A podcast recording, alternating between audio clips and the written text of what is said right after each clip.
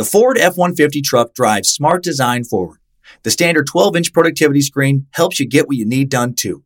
And the available Pro Access tailgate improves access to bed and cargo and utilization of the bed, including when towing a trailer. Together with a wider bumper step, it's easier to access the bed and load in tight spaces. And available Pro Power onboard serves as a mobile power source, providing up to 7.2 kilowatts of power to charge a bed full of electric dirt bikes or run an entire job site worth of tools. I'm still driving my 2016 F-150 truck and 90,000 miles in. As long as I keep it clean, it honestly still looks brand new. I've taken it down snow-covered Forest Service roads, taken it out camping, put a ton of miles on it on the freeway, had five adults in the cabin for long trips, and it's been great everywhere. Super dependable. I still love the way it looks, nice and rugged design, but with a super comfortable interior.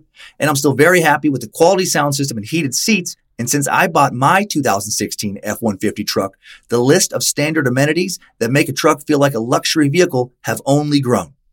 Tough this smart can only be called F-150. Find your local Ford dealer at Ford.com. Pro Access Tailgate available starting spring 2024. See owner's manual for important operating instructions. Justin and so good. Thousands of spring deals at your Nordstrom Rack store. Save big today on new arrivals from Kate Spade New York, Nike, Sam Edelman, Free People, and Madewell, starting at only $30. Great brands and great prices on dresses, denim, sandals, designer bags, and more. So rack your look and get first dibs on spring styles you want now from just $30 at your Nordstrom Rack store. What will you find? Do you remember where you were on February 2nd, 2012? Maybe not specifically that day, but around that day. What were you doing? Where were you living? It was only nine years ago. I was touring, finishing working out some material for a stand up comedy album called Hear This. I'd go on to record a few months later. In May of that year, I was breaking up with a girl I dated for about nine months in Santa Monica. Uh, likely taped an episode of a silly show called World's Dumbest somewhere around that date, if not on it. It was a Thursday. If I wasn't spending that night in the little apartment I lived in on the edge of Santa Monica and uh, Bundy and um, you know West LA, right, kind of where West LA and Santa Monica meet, I was on the road somewhere doing a show. And while I was probably out telling jokes somewhere, a few months before I would meet my wife Lindsay, 18 year old high school senior Samantha Koenig was being kidnapped by a sexual sadist and true predator while working at a little drive through coffee shop in Anchorage, Alaska. Following her kidnapping, an investigation, of course, ensued. The FBI was brought in, and finally, Israel Keyes was arrested. When investigators first caught him, they thought a kidnapping might have been his only offense. Far from it. Israel Keyes had gone undetected by police for years since he started his terrible career of murder and mayhem, possibly even probably as early as 1996. Many knew Israel Keyes as a father, a boyfriend, an Army veteran, the owner of Keyes Construction in Anchorage. He was the second oldest of 10 children who'd had a very unconventional upbringing, to say the least. But then he seemed to have made a life for himself, a, no- a nice, normal life, but he had not, not even close. The real Israel Keyes, the one he had hid from family and friends, far from normal. The real Keyes just knew what mask to wear to fool everyone around him. He was really good at that. He knew that he had to be if he wanted to keep living free. He knew that no one who, uh, you know, knew the real Israel Keyes would accept him for who he was because who he was was a monster. The real Israel Keyes was a serial killer, kidnapper, bank robber, arsonist, rapist, cold and calculating. Keyes was a master of all things related to murder who studied biographies and novels about serial killers, learning how to perfect his dark craft. We'll never know how many people he really killed, only the few murders he'd confessed to. If Israel Keyes had been killing for years and years prior to his capture for over a decade, how did he go undetected? What insane lengths did he go to to make sure his murders wouldn't be traced back to him? We explore all that and so much more on today's horrific as fuck, sociopathic, true crime, so many flights, and so many rental cars edition of Time Suck. This is Michael McDonald, and you're listening to Time Suck. You're listening to Time Suck.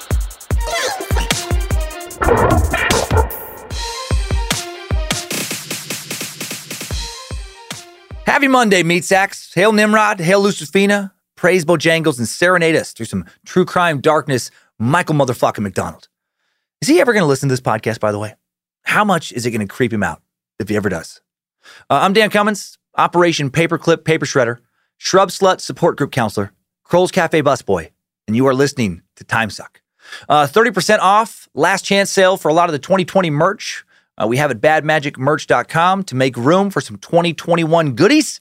Sale runs from the release of this episode, uh, by the time you hear it, to this Friday, January 29th at midnight Pacific time.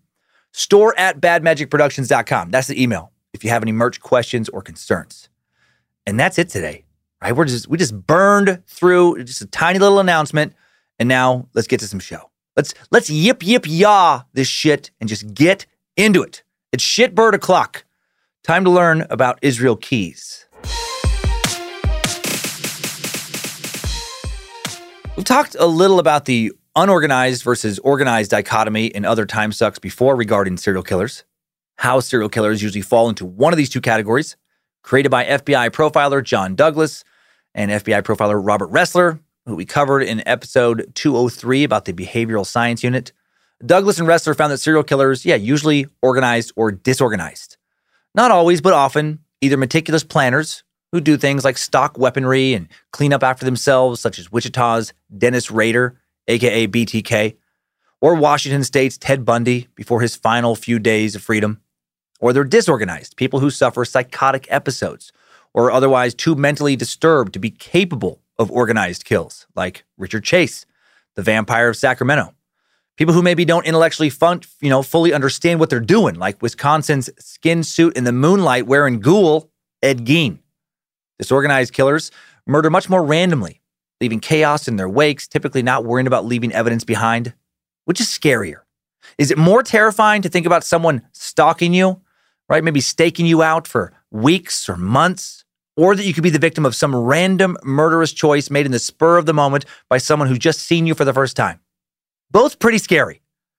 Uh, have I ever mentioned before that, that my dad is an organized serial killer? He hasn't been caught yet, but he's talked to me a lot about it. And I have an uncle who was arrested years ago who was a very disorganized serial killer. So I've thought about this more than most.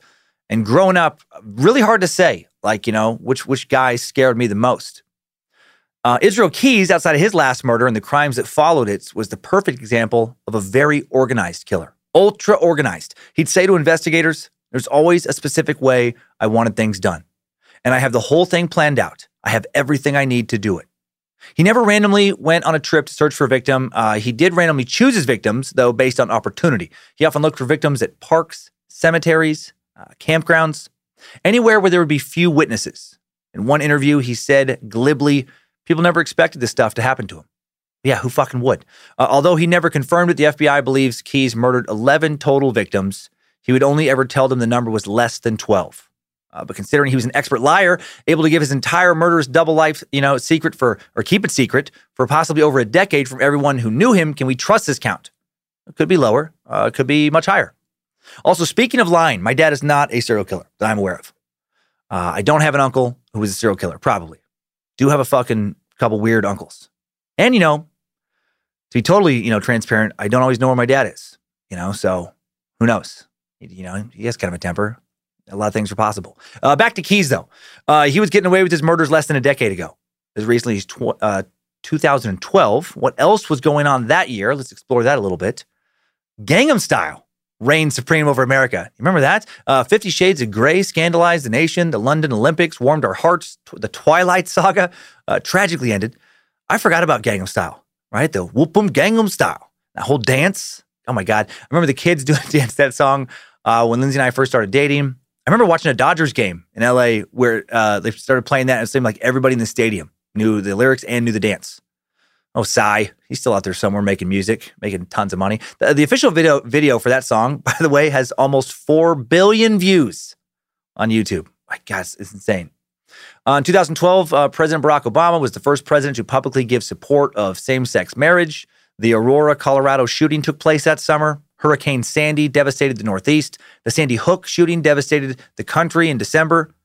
Uh, Alaska in 2012, where Keyes lived, was predicted to exceed $8.9 billion in revenue from the oil industry. Uh, rising oil prices was good for the state economy, but not Alaska residents because they had to pay more for you know every everything that was imported into the state, which was you know or anything that was imported into the state, which is basically everything. Uh, Alaska's con- economy is mostly run from natural resources like oil, minerals, and forestry. a lot of people did make good money living in Alaska in 2012. I keep wanting to say 2012 now because of 2020. I never said it back that way back then, though. 2012. Uh, the median income for an Alaskan family that year was 67,712 compared to 51,371 for the average U.S. family. Uh, construction company owners like Israel Keyes, uh, working in Anchorage, made on average about $60,587 a year. Uh, good money. Uh, good money, but not like crazy, amazing money. Uh, not enough money to explain the extensive traveling, hotel rooms, rental cars, flights the Keyes will take in this suck. It seems that some bank robberies and other crimes of theft may have padded his income substantially. We'll get into that today. Uh, 2012, Anchorage's population was 298,233, sizable chunk of Alaska's total population of well under a million, uh, between seven and 800,000, and enough for a careful sadist like Keyes to lurk about undetected for quite some time. Uh, we've been to Anchorage before here in the Suckverse with serial killer Robert the Butcher Baker Hansen, subject of episode 148. Uh, also in 2012, uh, like I mentioned up top, a young woman was murdered in Anchorage, one of at least 30 people to be murdered in Alaska that year. An 18 year old barista, Samantha Koenig, was kidnapped and killed, taken at gunpoint from her job at a little drive through coffee stand that sat near a Home Depot and an IHOP on a busy road. Security footage shows her giving the coffee to the customer, suddenly jumping back, holding her hands up. She then turns off the lights, a large man comes in through the drive through window, proceeds to walk Samantha out of the coffee shop into his vehicle. Three weeks later, a text from Samantha is sent to her boyfriend's phone, instructing him to go to a nearby park to find a ransom note. The note shows a picture of Samantha and demands $30,000 for her safe return, a return that will be impossible. No one knew it at the time, but in the picture of her used for the ransom note, she was already deceased. Over the following weeks, a nationwide manhunt led by the FBI would track Samantha's kidnapper through his ATM withdrawals. Then, after weeks of hoping and praying that she was still alive, Samantha's friends and family informed that she had been murdered. Her body dismembered, dumped into the frozen lake uh, Matanuska. The one and only fortunate thing related to her death was that it finally led investigators to Israel Keyes. He'd been up to a lot of shady shit for a very long time. And had he not been caught following her murder, he would have undoubtedly killed again and again and again. He said as much to investigators. He was a bad, bad dude who led a strange, strange life. Let's learn about his life today in today's Time Suck timeline. Strap on those boots, soldier. We're marching down a Time Suck timeline.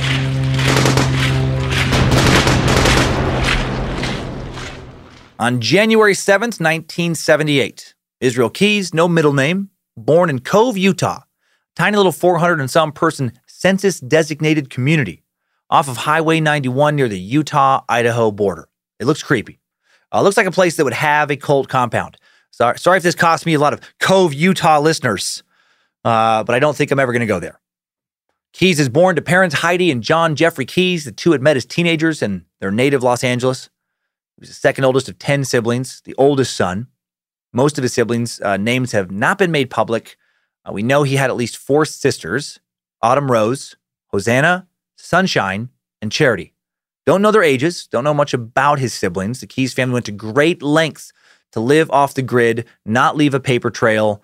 Uh, you know, all the other kids have kept pretty quiet for the most part about their brother since his arrest for years. Many of them uh, never had birth certificates or social security numbers just because of the way they were raised. We'll get into that. Uh, these kids had a very uh, unique childhood. Uh, Heidi and John Keyes, not normal parents, not even fucking close. I was guessing they might not be super traditional just based on the names of their kids that we know. Uh, no Kims and Annies, Hosanna, Israel, Sunshine. They chose to have their 10 kids at home because, quote, hospitals had too many rules. That's what they told uh, what few friends they had. Uh, Jeff hated doctors, didn't believe in modern medicine, big anti vaxxer conspiracy dude. None of the children would ever have social security numbers until they left his house or go to school. A really big off the grid guy. if he would have had the money, I have no doubt he would have built the family a big compound, complete with a doomsday bunker, you know, daily multi-hour long prayer slash apocalypse preparation meetings. Uh, paranoid wackadoodle for sure. Uh, I like to hear different different viewpoints, so I don't get lost in some little echo chamber. But I honestly don't think I could be friends with uh, anyone who hates doctors or just doesn't believe in modern medicine. It's just such an absurd belief system. Fear Big Pharma's evil empire, the Illuminati web of deceit. All the healing you need comes from Mother Nature and God. You don't need a vaccine. Just go chew on some elderberry roots and pray away that virus. Drink some apple cider vinegar. You just got to get your root vinegar ratio right, and you'll live 120 years without ever setting foot in a filthy heathen hospital. Doctors don't go to medical school to heal. Wake up, sheeple. They go to learn how to rob, lie, spread their new world orders, globalist agenda. Uh, yay, lack of a good education, leading to fear and paranoia. Uh, initially, Mormons, uh, Keyes' parents, sometime early in his childhood, when he's around the age of four, uh, Heidi and John converted to an extreme form of Christianity called the Ark. Here we go. Uh, I really like where this timeline is starting. Uh, no boring, how did such a dirtbag come out of such a nice family snooze fest here? Uh uh No starting this shit off in the suburbs with some emotionally distant father, maybe a domineering mother, but otherwise traditional childhood. No, sir. Getting straight to crazy. Uh, when Israel and his siblings learned to read, it was to memorize scripture. No secular bullshit, no comic books, no fucking socialist fairy tales, no Hardy Boys, Nancy Drew bullshit. What's Nancy wearing on that cover? A skirt that barely covers her knees? Are you fucking? Are you kidding me? Back to the shrubs, shrub slut. Keep away from our innocent brood, harlot. Uh, when the Keyes patriarch and matriarch switched religions, they also switched locations. They moved to just north of Colville, Washington to live in a tiny one room cabin that John Jeffrey built himself while uh, he and the family lived in a tent for a while. So sweet, living that good tent life. Flashbacks to the Bloody Bender suck. Colville is not far from where I'm recording right now. It's almost exactly 100 miles from the Suck Dungeon, Coeur d'Alene. Just a 40 mile drive from the Canadian border. Almost 5,000 people living in a fairly isolated community, far, far from the freeway, far from so many wicked sin folk we should all be so lucky to live in a tent outside of Colville with, with our batshit crazy parents. You know, who batshit crazy dad who built an old timey pioneer homestead cabin to dwell in and read scripture by candlelight, like we just left the fucking Oregon Trail. Uh, Colville seems to be a timber town. They have what seems, based on some Googling, two sawmills, uh, a lumber town surrounded by pine forests. Uh, my dad calls towns like this God's country. He says stuff like that when he's not serial killing, you know? I might reference uh, uh, that with my dad a lot today.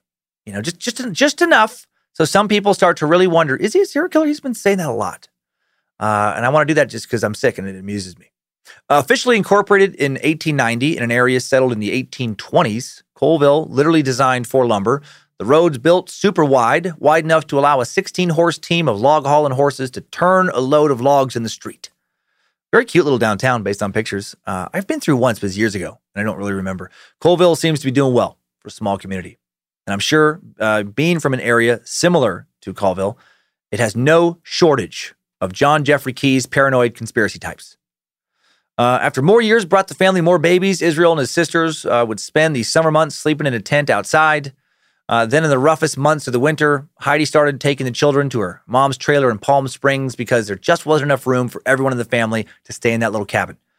This all sounds so terrible except for the Palm Springs part. At least they escaped to Palm Springs in the winters for a while. Love Palm Springs. Uh, when things open up again in Southern California, if you want a nice weekend out of LA, if you love mid century modern architecture, laid back bars, solid food truck scene, great hotels, head to Palm Springs. Lindsay and I had one of the best weekends there. Uh, I don't play golf, it's a great golf town, tons of spas. Uh, when not amongst civilization in Palm Springs, when out in their little cabin, the Keyes family that grew to 12 members lived way off the grid. They lived very simply. Uh, their their little shack cabin, no heat, no electricity, of course, no AC. Then, uh, no TV, no phone, nothing. No wonder this motherfucker turned into a serial killer. I love the outdoors, but also love modern living. No electricity, no TV. Get the fuck out of here. If one of those people who could just never find anything good to watch on TV, oh, there's all these channels, but there's nothing on. You're just not trying hard enough. There's a lot of good stuff. Uh, the Keyes homeschooled their children, avoided interactions with the government and law enforcement at all costs. They avoided interactions with most of their neighbors. They didn't want to risk the souls of their children by interacting with too many people who didn't believe exactly what they did. So crazy. Uh, they had very little contact with the outside world except for John Jeffrey's job as a maintenance man. Heidi was a stay-at-home mom. His, the kids were, you know, stay stay in the cabin, stay in the tent. Kids, why live this way? It was the lifestyle demanded or mandated. I tried to com- uh, I tried to combine demanded and mandated in one word. It was the lifestyle mandated by the Ark. What exactly is the ark? In a word, insane. Let me describe it now uh, with more than one word. The Ark and the Christian Covenant Church that Keyes, uh, the Keyes family would later attend preached Christian identity theology. And Christian identity is not very Christian. Uh, it's terrible. It's a uniquely anti Semitic and racist theology. Christian in name only, it asserts that white people, not Jews, uh, white European people, uh, those of European white descent, the true Israelites favored by God in the Bible, Identity believers often described themselves as the true Israel. The local Ark Church was pastored in Colville by 83 year old Dan Henry, who preached that white people were the superior chosen race and that the Bible was their story and no one else's. He preached that the uh, Jews literally biologically descended from Satan. Fun. What fun stuff to be taught by all the adults you trust around you. And to have no other opposing voices because your family basically lives on a tiny compound because your dad makes you live in a weird fucking tent uh, homestead situation. Uh, the Keyes family were close with uh, uh, fellow Ark churchgoers, the Kehoes, who, like them, lived north of town, off the grid. Uh, the two families lived about a half mile apart off Aladdin Road, and the Kehoes were just as batshit crazy as the Keyes. I had no idea all this stuff was uh, happened, you know, from from people who came from Colville. Uh, Israel was good friends with Chevie and Cheyne, I believe it says uh, Kehoe, uh, two guys who are now serving lengthy prison sentences in connection with a deadly rampage they conducted in the name of the Aryan Republican Army, which included Chevie Kehoe's 1996 torture murder of a whole family, a family of three in Arkansas. So much murder has come from a few dudes who spent most of their childhoods just outside of Colville. An old A&E criminal justice series called American Justice profiled Chevie Kehoe's white supremacist motivations on season 10, episode 14, Raised on Hate that originally aired on August 8th, 2001. We could we could do a whole suck on these two brothers. Uh, Chevie will likely, very likely, die in prison. He's serving three sentences of life in prison without the possibility of parole for the three murders. One of the murders, an eight-year-old girl, a real hateful piece of shit. His brother, Cheyne Kehoe, uh, serving a 24-year sentence for felonious assault, attempted murder, and carrying a concealed weapon connected to a 1997 shootout with police in Ohio, a shootout he got in with his uh, brother. And these guys were Israel's neighbors and his buddies growing up. These guys went to the same church with him. Uh, he grew up just surrounded by so much insanity. Both families eventually grew tired of the ark. I don't know, maybe not crazy enough or racist enough for them or something. Uh, they started attending another Christian identity church in the area, Colville, just ripe with fringy weirdos in the 80s, apparently. They started attending the Christian Israel Covenant Church, uh, it feels like it's probably a splinter group. Doesn't say in the sources, but it feels like this splintered out from that first church, uh, headed by Pastor Dan Henry. Henry was a hateful, crazy white supremacist uh, who moved from Nevada to Colville to open this church uh, in 1975. Israel would also later admit to investigators that when the Oklahoma City bombing happened on April 19th, 1995, many of the people at this church uh, thought Timothy McVeigh, an admitted white supremacist, was nothing short of a hero. For more on the Oklahoma City bombing, check out episode 181. Uh, in the early 90s, Keyes becomes a troubled teenager. Uh, not even a little surprised here. Uh, he did shit like breaking into his neighbors' homes to steal their guns. Then he'd wait outside for them to come home so he could he could watch them freak out when they noticed that their stuff was missing. Like to watch their rage. It's kind of weird. Uh, rebelled a little bit harder than the average teenager. Uh, Keyes also enjoyed not just hunting animals but torturing them because, you know, he's a budding sociopath. One day, one of his sister's cats got into the trash, I guess one too many times, because apparently he had to clean it up. So, to punish this cat, Israel took a cord, tied it to a tree. He tied the other end of the, around the cat's neck and then shot at the cat until it wrapped itself around the tree and choked itself to death. And then he did not have a reaction of, What the fuck did I just do? Oh my God. Holy shit. I need to get counseling immediately. No, he was, he was just like, Yeah, whatever. Cool. Uh, his childhood is starting to sound more and more like fodder for uh, resident dark comic Steph Coxcurvy, bizarro world Jeff Foxworthy to make a time suck routine out of. If you was raised in a tent in a one room cabin by Christian identity zealots, and your hobbies was watching neighbors frantically search for guns you stole and shooting at your sister's cat, you might be a killer. Uh, neighbor said that Keyes was awkward, quiet, a loner, Makes sense given how isolated his family was. Uh, once Keyes did speak to a neighbor uh, about a deer he killed, and he freaked this neighbor out. Uh, talking to a neighbor about a deer he killed, a very common thing to do, a place like Colville, not unusual. How he killed this deer, though, extremely unusual. Uh, he said that his first shot didn't kill the deer, but did incapacitate it. And then instead of shooting it in the head to put it out of its misery, or at least slicing its throat to let it die relatively quickly and painlessly, uh, he decided to slowly gut it while it was still alive.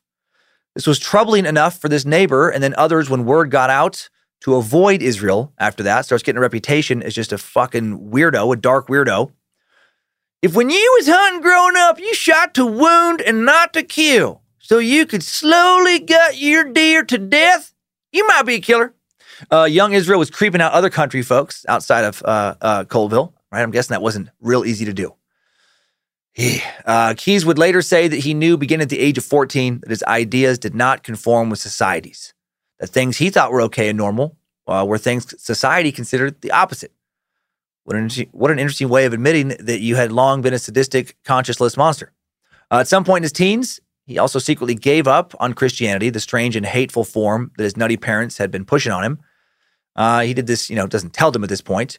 Uh, he keeps participating in the activities of the church to keep up public appearances. And, and guessing he didn't have a, a real choice at this age unless he was willing to run away to, to you know, actually leave the church. You know, parents who move their family off the grid, who have, uh, who hate doctors, who hate the government, who subscribe to some extreme religious ideology, very racist ideology, don't seem to me like the kind of uh, people to just say like, "Oh yeah, cool, no problem. Oh yeah, we don't care if you don't want to go anymore. You do you, buddy." You know, when you tell them you're done. Strongly assuming the Keyes household was very authoritarian and patriarchal. Uh, Israel, when he's 14, believed to have been one of two teenage boys in the Keyes family who showed up along with those murder neighbors, Chevie and Cheyne Kehoe, at a 1992 rally near Colville, where human rights activists were attempting to organize and counter a growing number of racists and neo Nazis in the area. So, 14 years old, he's rallying against human rights. His parents are probably proud. 1994, at the age of 16, Israel builds his first log cabin by hand in Stevens County, Washington, on his parents' property move in, even though his mother protested. I don't know what exactly she was protesting there. Son, why are you in such a hurry to leave our wondrous tent? Why can't you just stay in our tiny cabin with the other 11 of us? What do you need privacy for? For sinning? Uh, 1994, Keyes is arrested for shoplifting locally, gets off with community service. Parents, you know, obviously not happy. After his arrest, they search his cabin and they find stolen guns, his parents make him return these guns to their neighbors and then move back into their cabin. And be, because even though this happened in the 1990s, not the 1890s, he has to chop firewood to pay his victims back. Uh, Israel was furious, right? What? He, really? He steals a bunch of his neighbors' guns and somehow he's the asshole? Uh, he actually was really mad. He thought his parents were being very hypocritical.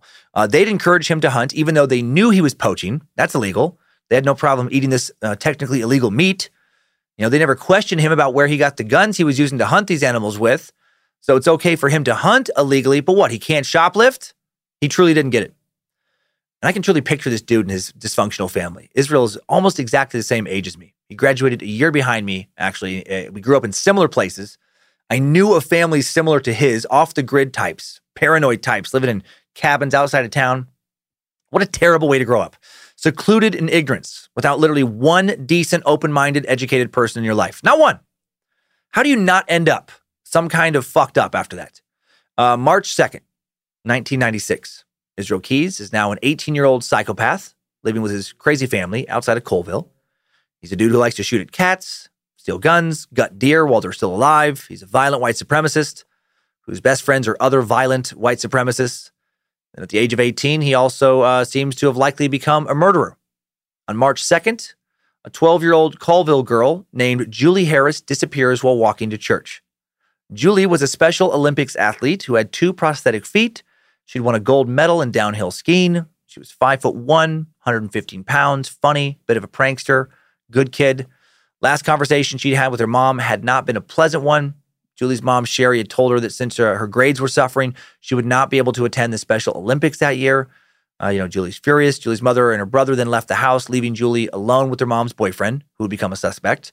Uh, Julie then went to wait by the side of the road for her neighbors to get picked up and taken to church. But when the neighbors got there, Julie was gone. At first, Julie's mom thought that Julie ran away, angry about the situation with the Special Olympics. But police later reported she had last been seen, uh, quote, with a man in a trench coat Then, about a month after she was reported missing, on March 3rd, Julie's prosthetic feet are found near where the Colville River flows into Lake Roosevelt, Lake Roosevelt, excuse me, at Kettle Falls. And a year later, the following spring, on Saturday, April 26, 1997, her skeletal remains found by children playing three miles southwest of Colville, in the vicinity of Holler Creek Road and Rydal Creek. Dental records would confirm the bones belonged to Julie. Initially, police thought Sherry and her boyfriend were involved, uh, and then, you know, possibly just the boyfriend. Uh, they are actually still considered persons of interest by the police, but no charges have ever been brought against them. Many believe that Julie was Israel Keyes' first victim. Sherry didn't know it at the time, but after seeing a picture of him, uh, she remembered him frequently being at the house that Julie used to visit. Sherry said that uh, she had an icky feeling about Keyes when she saw him, uh, and Julie's friends also had allegedly seen Keyes talking to Julie at the local swimming pool. This stuff all came out, you know, kind of much later. And then the fact that she was born with uh, a physical disability, even though she could ski with prosthetics, she did she did still struggle to walk. This fact may have increased her odds of becoming the victim of a serial killer. Many of them do seem to prey on those they can easily overpower, especially at first. Uh, smaller women, women, children, someone with some kind of disability, someone that can be easily physically overpowered, while a budding serial killer is building confidence. Uh, Keyes has never formally been connected with Julie's murder, but her mom remains convinced that her daughter was his first victim. No word on whether or not he wore a trench coat around that time, but seems exactly like the kind of dude who wore a trench coat in 1996, doesn't he? Uh, backing up a bit, Keyes got a job in 1995 in Colville uh, when he he was 17. It'll last until 1997 when the family moves. Uh, he worked in Colville for a contractor named Kelly Harris, and he learns the construction skills he'll use to become a contractor himself later. I guess his parents didn't think working in construction was too devilish. Right? Jesus was a carpenter, so they let him do it. In early 1997, sometime around June, the Keyes family moves to Maupin, Oregon, and 19 year old Israel moves with them. Now, why do they move? Because they're insane. This is so ridiculous. Uh, Israel had begun to date his contract uh, contractor boss's you know daughter, and he wrote in his journal that he was having sexual thoughts about her. They weren't doing anything, uh, nothing at all, but he was having sexual thoughts. Holy shit! A 19 year old heterosexual male having sexual thoughts about a girl his own age? What the fuck? Why not grab the devil's actual dick and gag on it, Israel? Be gone, Lucifina! That selfish, dirty perv putting his entire family's spiritual lives in great peril. Uh, obviously, I'm being ridiculous in the way I'm presenting this, but this actually would be part of the family's motivation to move. Israel's parents forbid their grown ass son from seeing this girl anymore. She was not part of their church, right? When he when they learned of his disgusting sexual yearning, when someone came across his journal, found out was like a fucking big emergency meeting in the family. Also, Israel's sister, Autumn Rose, she was having a spiritual crisis. This is even more ridiculous. And she told her parents about it. She was literally worried about her soul. Uh, and this was the tipping point that led them to fleeing from Colville's sinfolk. Autumn Rose, uh, apparently, you know, a few months earlier, I don't know, it doesn't say exactly when, but, you know, sometime earlier to her spiritual crisis, uh, you might want to sit down for this. She started listening to Christian secular music. Uh huh. Modern music. Maybe even Creed and it was giving her new thoughts. Watching Scott Stapp gyrate his Satan hips around with his arms wide open. She doesn't say she listened to Creed, but they were getting pretty popular, you know, around this time. Uh, she may have even listened to Stryper. Mm-hmm. That Christian metal band who've been putting out Christian, but maybe still kind of naughty butt rock since 1984. Right? They had that big album and track of the same name in 1986, To Hell with the Devil. Mm-hmm. Sing it, Stryper. Uh uh-uh. uh Get him out of here. Okay, good. Get him out of here. Be gone, Satan. He is a liar and a thief. Uh huh.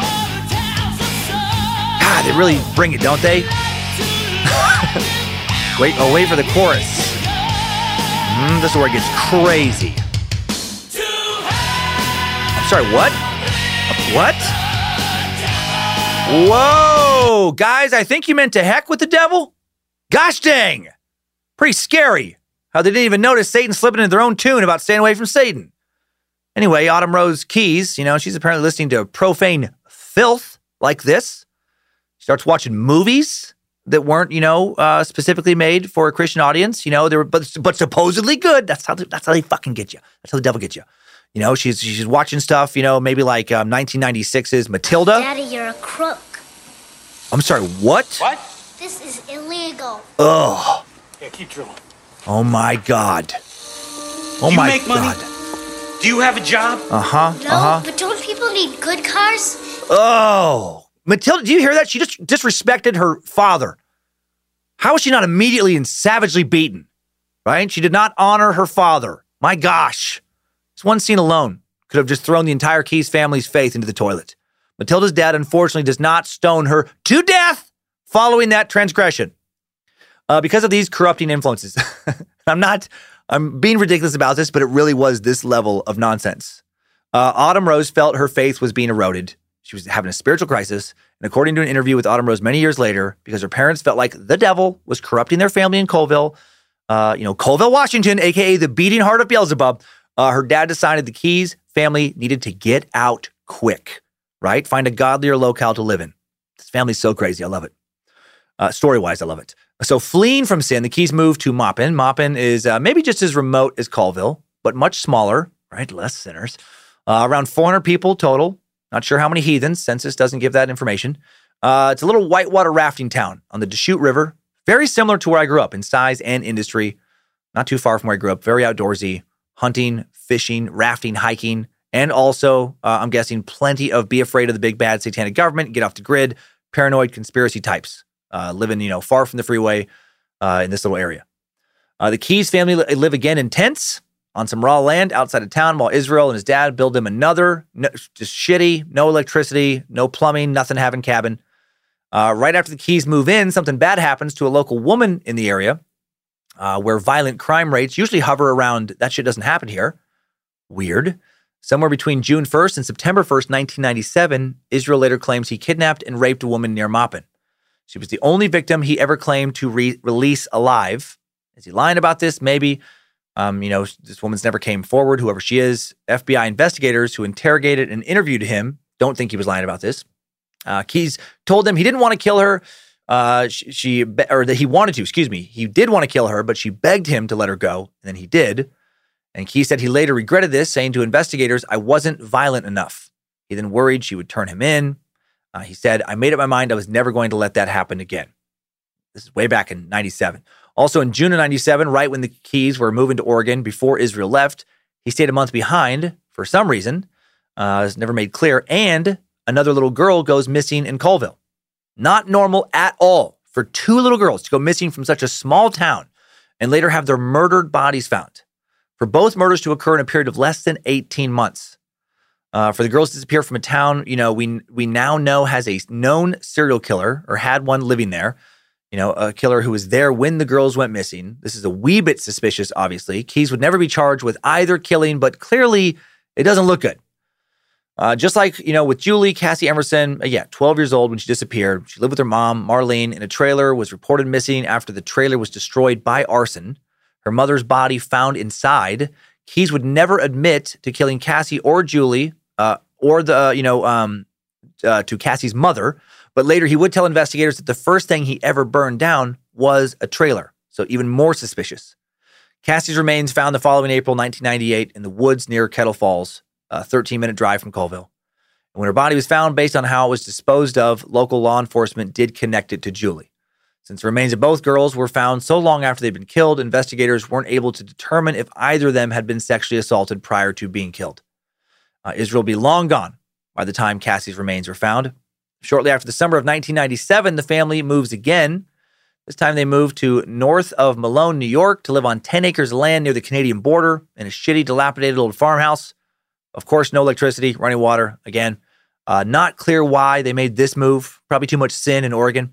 Maybe Papa Keyes found a found a Scott Stapp poster hidden in one under one of his daughter's beds again. Huh? Maybe found a Stryper CD.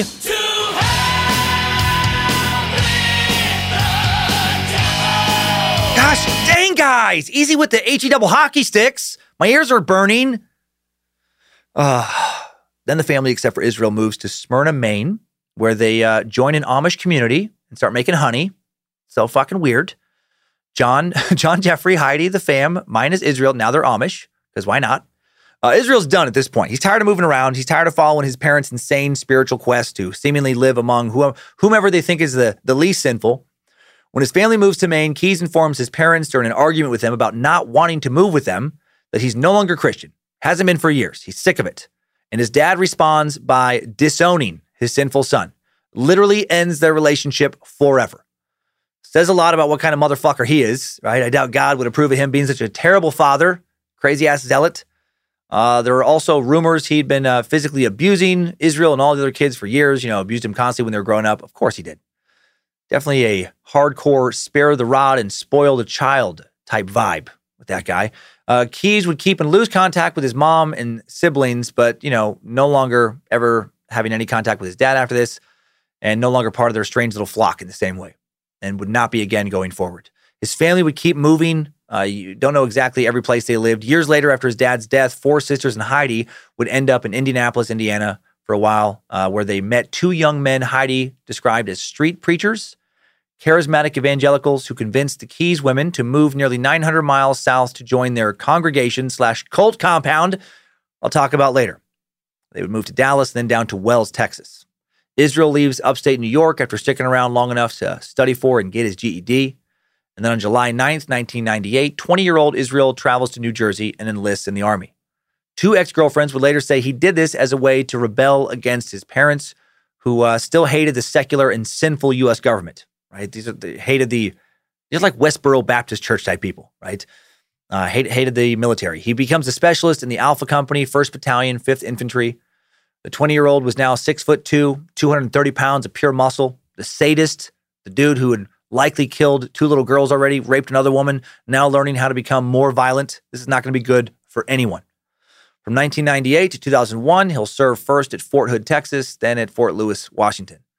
Um, on base, Keyes starts drinking heavily, something he never got to do, living in, you know, shitty cabins and tents with his fun hating parents. He said later he liked to binge drink, but never felt like he had a drinking problem because he could stop at any time. You could go through weeks of training without touching the stuff. I, I don't know. I think that part's pretty normal. Uh, also tried LSD and cocaine. Also pretty normal to me. Uh, overall, uh, it seems like he actually kicked ass in the military. Members of his platoon would later call him a super soldier to investigators, someone who could carry over 100 pounds on a 15 mile march. Uh, he started watching football games with other guys, you know, just doing more normal things, going to some concerts. Uh, he went to a Red, Red Hot Chili Peppers and Stone Temple Pilots concert at Key Arena in Seattle on September 22nd, 2000. I actually saw that same tour, saw the same uh, show three nights earlier in the Spokane Arena. So, you know, things, so things are getting crazy. Red Hot Chili Peppers, he's turned his back on his family values. I don't know if you know this, but uh, they've done a lot of drugs over the years, you guys. They've had a lot of sex before marriage. They sing about it. Yeah. Uh, they use language, you know, even more sinful than Stryper. Mm-hmm. The devil! Also, in his psychiatric evaluation, uh, he tells a military doctor he he had known he was bisexual for a while. He'd accepted that about himself. Man, if he had told his dad that, I'm guessing his dad's head might have literally fucking exploded. Uh, now let's back up about a year uh, after he joined the army. Uh, on September 28th, 1999, Israel rents a vehicle from an enterprise in uh, rental car you know company in Lakewood, Washington. November 26th, he rents from USAVE in Fort Lewis, Washington. November 29th, he rents from a, uh, a different vehicle from USAVE in Fort Lewis. January 4th, 2000, he rents a vehicle from a budget rental car uh, place in Spokane, Washington. And why do these dates and rentals matter? Because Keyes will later admit to investigators that he killed four people in Washington State. Claims, uh, uh, you know, which are the subject of an active investigation still by the FBI. Those dates correspond to the murders. And as we'll soon learn, renting cars was part of Keyes' MO. From January 15th to June 1st, 2000, Keyes was deployed to uh, Sinai, Egypt. Fortunately for him, he had to take a short break from his criminal activities to go do his, his real job. Uh, maybe he didn't take a break. I don't know. I guess he could have killed over there too. If he snuck off base to kill some locals, he never alluded to it. On October 1st, 2000, Keyes makes a down payment on an engagement ring for a girl he's been in a long distance relationship with for quite some time who lives back in Colville, the former boss's daughter. Still lusting after her, still writing in his journal. He never forgot about the girl his parents forbade him to see uh, any longer. You know, they had stayed in loose contact. Keyes had journaled about her extensively during their time apart. He was mad at himself for not standing up to his family when they moved to Oregon. And, you know, he was mad that he didn't just stay with her at that time. He's already an, an adult. She said yes when he asked her to marry him, believing Israel, when he told her that they were both going to be virgins until they got married, that he was still very religious. Uh, little did she know that by this point, he had changed a lot. He'd had several sexual relationships, he'd hired sex workers, and, you know, he was also uh, sexually attracted to men in addition to women. Uh, their storybook reunion would not lead to marriage. By the spring of 20 or by the spring of 2001, she notices that Keyes is acting real strange. He's being evasive. Soon he stops returning her calls. Why? Because he'd met another woman in Washington named Tammy, gotten her pregnant several months earlier. He and Tammy had then broken up for a bit, but now they're getting back together. So he breaks up with Little Miss Colville to stay with Tammy and be there for their child. In May of 2001, in Thurston County, Washington, Keyes, now going by Is, uh, receives a DUI, has his license suspended.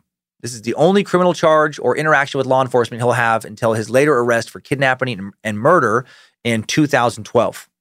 On July 8th, 2001, Keyes is honorably discharged from the Army. Uh, before his discharge, Keyes received a medal for meritorious service for being a gunner and several other commendations. Seems from every source we can find that he was, uh, yeah, by all accounts, an excellent soldier. Uh, Keyes moved then to tiny little Neah Bay, Washington, after he's discharged, living with Tammy and her eight year old son, Keaton. Apparently, he was a good, uh, you know, stepdad. They weren't married, but, you know, uh, moving in with Tammy, uh, more rebellion from his past. They're not married. She's pregnant. And the kid who was raised as a white supremacist is now having a child uh, with a woman who is half, uh, you know, Native American, American Indian, and half black. Is got a job in Parks and Recreation, fixes up their three bedroom, one bathroom rental to prepare for a kid. Neah Bay was, uh, like most of where Israel had lived, small and remote. It's also the most northwestern point in the entire continental United States. Uh, a census designated place of about 800 people on the Makah Tribal Reservation on the northwest tip of Washington state, far from Seattle or even any big towns. Uh, hop in a boat, motor about five miles off the coast, and you're in Canadian waters.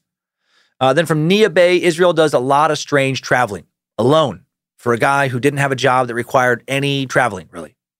All this traveling, investigators believe, was for crimes of various types sometimes robberies, sometimes murders, sometimes preparing for future murders and or robberies. Hard to say how many murders he committed on these trips, on these trips, because he was just so meticulous about covering his tracks.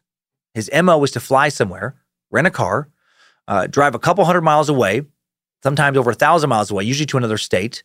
He's planned murders long ahead of time, took extraordinary measures to avoid detect- detection. Unlike most serial killers, uh, making traffic, making tracking him, my God, even ever harder. Uh, he didn't have a victim profile. Yes, the first two supposed murders were 12 year old girls, but after that, he was all over the place. Uh, he tended to kill far from home, almost never killed in the same area twice.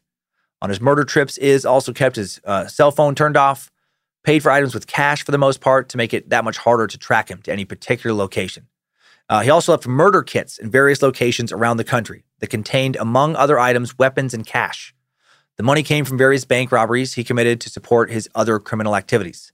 These caches provided further cover because Keyes didn't have to risk boarding an airplane with the weapon or using credit cards that could later connect him to a crime in a particular area.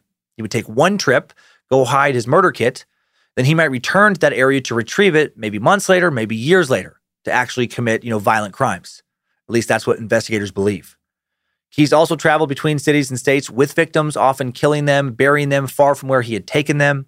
He also, once he left Colville, uh, hunted only strangers uh, most of whom you know came uh, he came upon in remote spots such as campgrounds, boating areas, sometimes even in cemeteries. Uh, he bound victims with plastic ties. He would run them down quickly, tackle them if they tried to run. He was a pretty phys- physically imposing dude.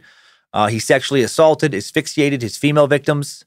Uh, he also apparently did a lot of research about how to be the best killer. Like he literally researched other serial killers, studied some dark role models. He admired Ted Bundy very much, shared several similarities with him. Both were, you know, binge drinkers, uh, methodical, intelligent, felt a possession over their victims. On April 29th, 2002, Keyes reserved a room at, Hong- at the Hong Kong Inn in Port Angeles, Washington. Another murder. Why? Uh, or uh, maybe, we don't know. Uh, in the fall of 2002, Is and Tammy's daughter is born, thankfully, at a hospital. Uh, I have more details about her that I could share, but I'm not going to share them today. She seems like she's tried really hard uh, to keep from being associated with her dad. And who can blame her? Uh, she's a young adult now, trying to move on with her life. And based on not doing any interviews, uh, doesn't seem to want uh, anyone reaching out on social media to ask her about her monster of a father. Uh, her mom, Tammy, would later talk about how strange life was with Iz around this time. She said when he'd get drunk, he'd get real weird. Talk about how he had a black heart. Talk about how he wanted to get an upside down cross tattooed on his chest, a pentagram on his back. Said he felt evil. Uh, she also said he was very controlling. He insisted that she do all the housework. He didn't have to tell her what he was up to ever, but she always had to tell him everything where she was, who she was with, what she was spending money on, etc. Where he could just, you know, leave town for several days and not have to say shit about it. Uh, he talked down to her and her friends, uh, could be incredibly arrogant. Uh, almost never talked about his father. Apparently, asking about his dad was off limits, but longed for his mother's approval. His Mother, why? Why don't you love me, mother? Uh, his mom didn't seem that interested in her black sheep son. She showed no interest in ever coming to visit them. She never met Tammy, never met their child. Uh, Tammy never once even spoke to uh, Israel's father. Not long after his daughter was born, his dad, John Jeffrey Keyes, passes away on November 13th, 2002.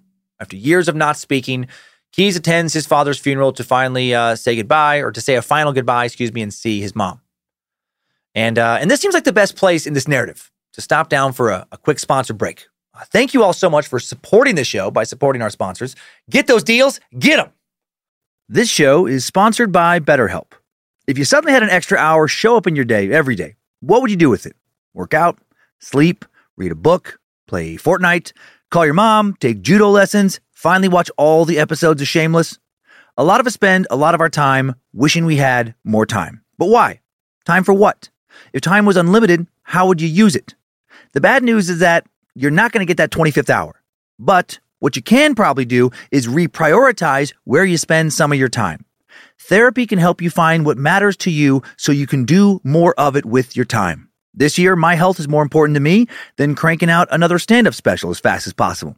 So I canceled a tour, sacrificed that income, and decided to spend a lot of the time I just got back working out more, resting more, relaxing more, and enjoying time with family, friends, and just myself. And I'm so glad I did.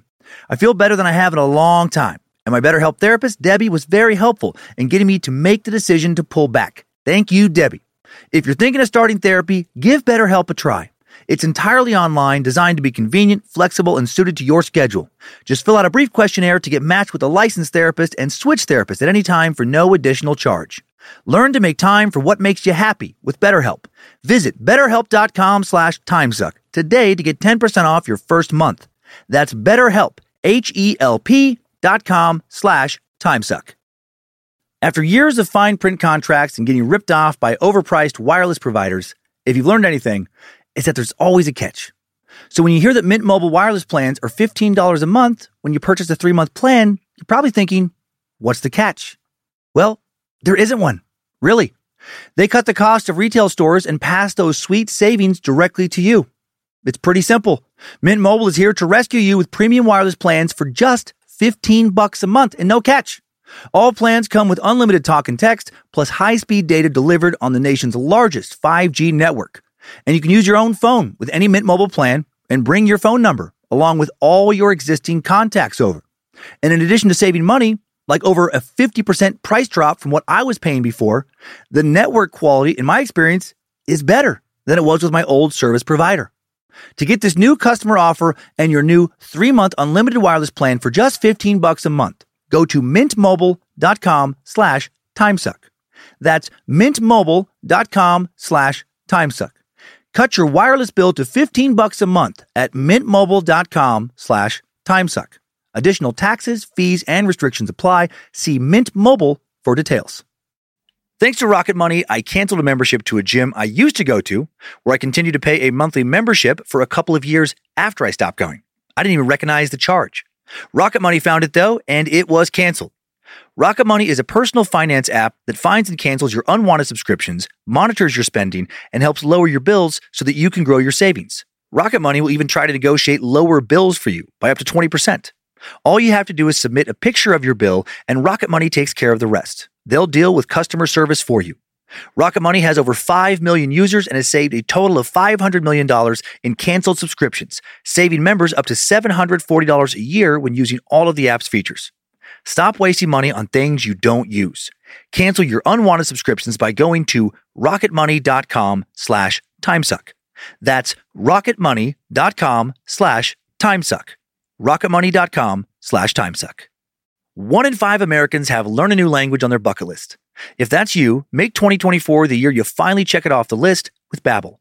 Be a better you in 2024 with Babbel, the science-backed language learning app that actually works. Babbel's quick 10-minute lessons are designed by over 150 language experts to help you start speaking a new language in as little as 3 weeks. Babbel's designed by real people for real conversations. Babbel has over 10 million subscriptions sold. Plus all of Babbel's 14 language courses are backed by their 20-day money-back guarantee. I've been working on my restaurant skills lately. ¿Cuál es el pescado del día? Excelente. Mi encanto pargo rojo frito. Y me gustaría un poco de huevo de naranja fresco. You may not know what I said, but my waiter in Mexico will, thanks to Babbel. Here's a special limited time deal for listeners. Right now, get 55% off your Babbel subscription, but only for our listeners at babbel.com slash timesuck. Get 55% off at babbel.com slash timesuck. Spelled B-A-B-B-E-L dot com slash timesuck. Rules and restrictions may apply. Uh, thanks for listening to our sponsors, Meat Sacks. I appreciate it so much. Uh, back to story time now, following the death of Israel Keyes' father mid 2003.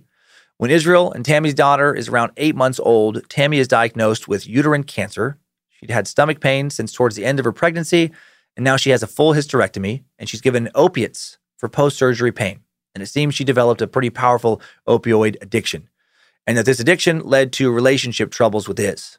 That and him, you know, being a controlling, murderous piece of shit led to relationship troubles. There was also that. Uh, Tammy would later say that Israel was taking more unexplained trips that he wouldn't talk about. Uh, he was just starting to drift away emotionally. Uh, on August 28th, 2003, Keyes takes one of his mystery trips and rents a room at the Portside Inn in Port Angeles, Washington. On October 19th, uh, he again rents a room at the Portside Inn in Port Angeles, Washington. Is he having an affair? Something more sinister? From February 6th to February 13th, 2004, uh, Keyes rents a silver Volkswagen Jetta with the Utah license plate of 267 WVW in Salt Lake City and drives it 522 miles before returning it. Probably something more sinister with this trip. Uh, by the summer of 2004, things at home really not good between Tammy and Israel. Tammy's opiate uh, addiction is leaving her sleepy, uh, checked out, interfering strongly with her ability to parent. Iz had essentially taken on the role of being a single dad, and he decides to move out with his daughter to a nearby house, still living on the reservation, where, according to numerous others who lived there at the time, he was considered quite the catch. He was a hard worker, devoted to his daughter, real handy, able to fix anything, also muscular, pretty good looking dude, and apparently hot in the sack. Uh, not kidding. Tammy later described him as the best lover she'd ever had. Uh, he would date several other local women on the reservation in 2004 and take more mystery trips. Uh, would take at least one more mystery trip in 2004 from October 6th to the 16th. Took a Southwest Airlines flight from Seattle, Washington to Manchester, New Hampshire. And then he rents a vehicle in Manchester, a red Kia Amanti, and he drives it 1,745 miles before returning it. Never gives an explanation for this trip. Guessing someone died because of this little vacation of his, at least one person. That's a lot of miles to just, you know, uh, put on a rental car for, for no explainable reason. On March 1st, 2005, Iz goes on a day long canoe trip to an unknown location in Washington state. He was then seen camping at a location that could be uh, only reached by boat or canoe. Can anyone guess what he was doing there? Body disposal, maybe? Uh, on March 12th, 2005, Keyes goes on another day long canoe trip to an unspecified lake, fishing, murdering, body disposal. Uh, on April 9th, not even a month later, Keyes picks up a boat he purchased in Port Angeles, Washington. Later tells investigators he used this boat to dump bodies in Lake Crescent, Washington. He'd take at least three more mystery trips in 2005, uh, a day alone at another unspecified lake in Washington on June 17th, 10 days in El Salvador in October, and then a trip to Gresham, Oregon uh, at the Days Inn. He stayed at the Days Inn for a few days in December. Uh, before the year was up, he also met a new lover, Port Angeles resident Kimberly Anderson, whom he started up a relationship with. Also started sleeping with Tammy again, but then in summer in the summer of 2005, she wrecked her car while high on painkillers, would spend 25 days in jail, two months in an inpatient rehab center that fall, and by the time she's out, there's no chance of getting back together with Keyes. He decided to stay with Kimberly, uh, who we don't know much about. He'll stay with her for the rest of his life, or at least until he's arrested. Uh, Iz does a ton of solo traveling in 2006. He spends a, a day in Port Townsend, Washington, February 22nd. Uh, he rents a room at the Travelers Inn in Victoria, British Columbia on April 22nd. He flies to San Diego on May 10th from Portland, then crosses the Mexico border into Tijuana before crossing back and flying back from San Diego to Portland on May 15th. He wrote three words regarding this trip in his journal travel to surgery. Okay, more on the surgery later. Uh, on June 11th, Keyes rents a room at the Red Lion in Port Angeles, Washington. On the 21st, he writes, meeting up with Dan Cummins, not the comic, but his dad, for body disposal training. He writes that in his journal, and that's, you know, concerning. Uh, no, he wrote uh, Mexico for surgery follow up. On June 22nd, 2006, Keyes drove from Neah Bay, Washington to Ridgefield, Washington, to pick some uh, ATVs up for work. Then, less than a month later, July 11th, 2006, uh, Mary Cooper, 56, and Susanna Stodden, 27, a mother and daughter, are murdered along the Pinnacle Lake Trail in Mount Baker Snoqualmie National Forest on July 11th. Uh, they'd gone hiking. And their bodies were found on July 12th. Both had died from fatal gunshot wounds, and the two women were last seen alive at the trailhead. Uh, to this day, their killer has never been found. We don't know that Israel Keyes murdered them, but he had recently been in that area grabbing those ATVs, may have returned to the area uh, on the 11th. Many think he killed them. In the fall of 2006, uh, Iz takes two trips alone to Anchorage, Alaska, another trip to both San Diego and Tijuana, where he may or may not have met my dad for drinks and watched what my dad has called the donkey show. Not sure what that's all about. Something he's talked about. Uh, March 9th, 2007, Keyes moved to Alaska, began his own construction company in Anchorage, which he calls the uh, Keyes Construction Company. You know, pretty straightforward. Uh, works as a handyman, contractor, construction worker by all outside appearances, uh, living the American dream. Have yet to have a dissatisfied customer, he wrote on his website, which might have been true. I doubt he was raping or murdering his customers. Uh, 14 years after serial killer and former suck subject Robert Butcher Baker Hansen was arrested, Anchorage now has a new human hunter in town. Keyes Construction Company gives him a good excuse to travel around. You can say that he's, you know, scouting out some new jobs, uh, he's checking out some new equipment, maybe even taking a job out of state for a few weeks. Keyes was successful, well liked around town, known as a reliable, hardworking man who always did a good job. Uh, he lived with Kimberly Anderson, who moved up there with him. Also, after a short time, he was able to get full custody of his daughter, take her out of state from Washington to live with him in Alaska. Uh, neither Kimberly nor his young daughter have a clue who he really is. According to their Anchorage neighbors, Keyes and Anderson were quiet and polite. They threw a couple small parties each year. Outside of that, they just kind of kept to themselves. The only complaints neighbors ever had about him were noise related. Keyes spent a lot of time running saws, other equipment in the yard for his construction business, occasionally pissing people off because of the loud late evening cutting.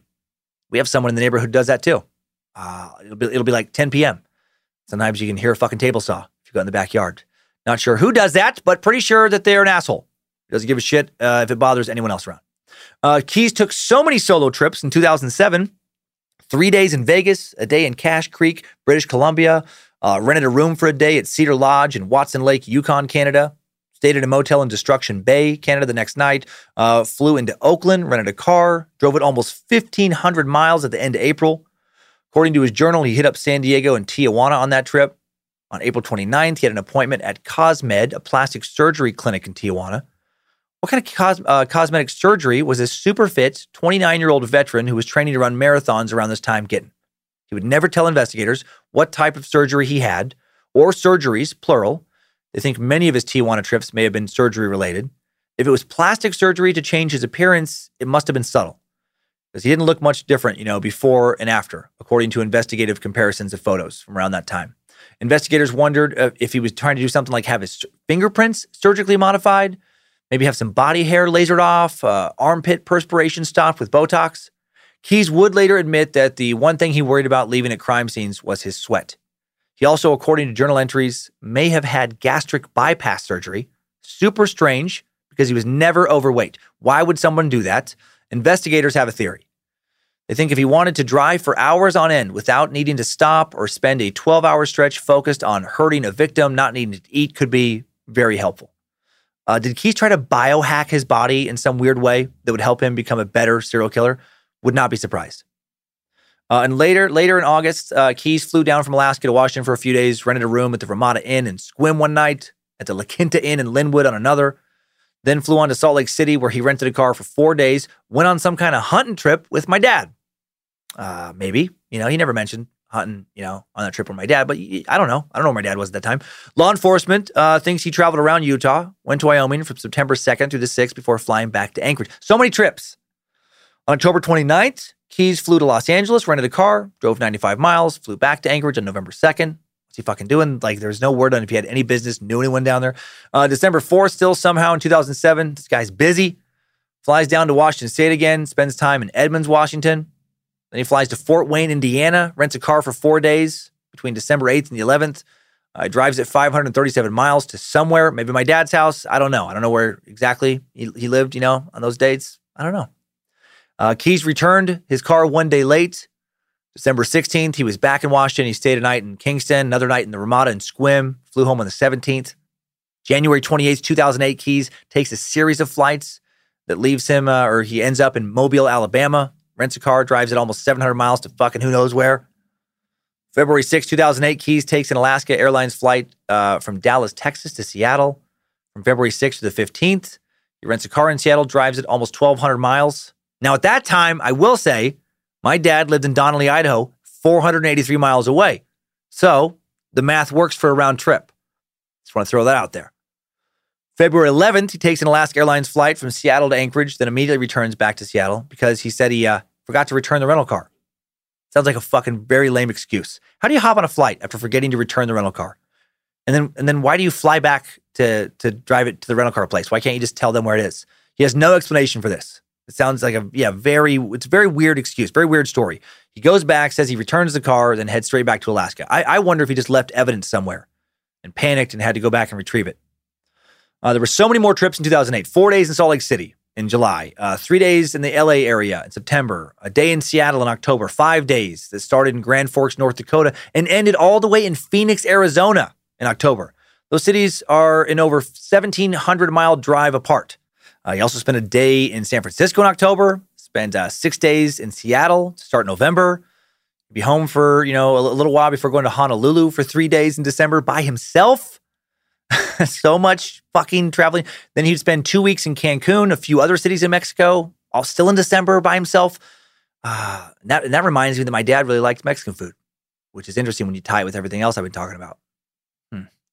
Uh, more strange trips in 2009 as we draw closer to some confirmed murders. Uh, he flew into Burbank in February, disappeared for four days before returning to Anchorage. Uh, he was away from, from home for the first two weeks of April. He was in Seattle, Sequim, Washington, uh, Manchester, New Hampshire, upstate New York. Uh, who the fuck knows where else? Over a thousand miles on rental cars again. On April 9th, 2009, investigators think he's kidnapped and murdered a woman near Tupper Lake, New York, Deborah Feldman, 48 years old. Not counted as one of Keyes' victims, but the FBI does think he killed her. Deborah Feldman disappeared from her apartment in Hackensack, New Jersey, 280 miles south of Tupper Lake. She was last seen April 8th, 2009. By all accounts, I guess she was kind of a drifter, deeply troubled woman, uh, struggling with a drug addiction, who occasionally engaged in sex work. Uh, later, when Keyes was caught, he was shown a series of pictures of missing people, and he just kept saying real flippantly, nope, nope, nope, to each picture until he got to Deborah's picture. When he saw her, he hesitated and then said, I don't want to talk about her yet. Uh, Deborah's body has never been found.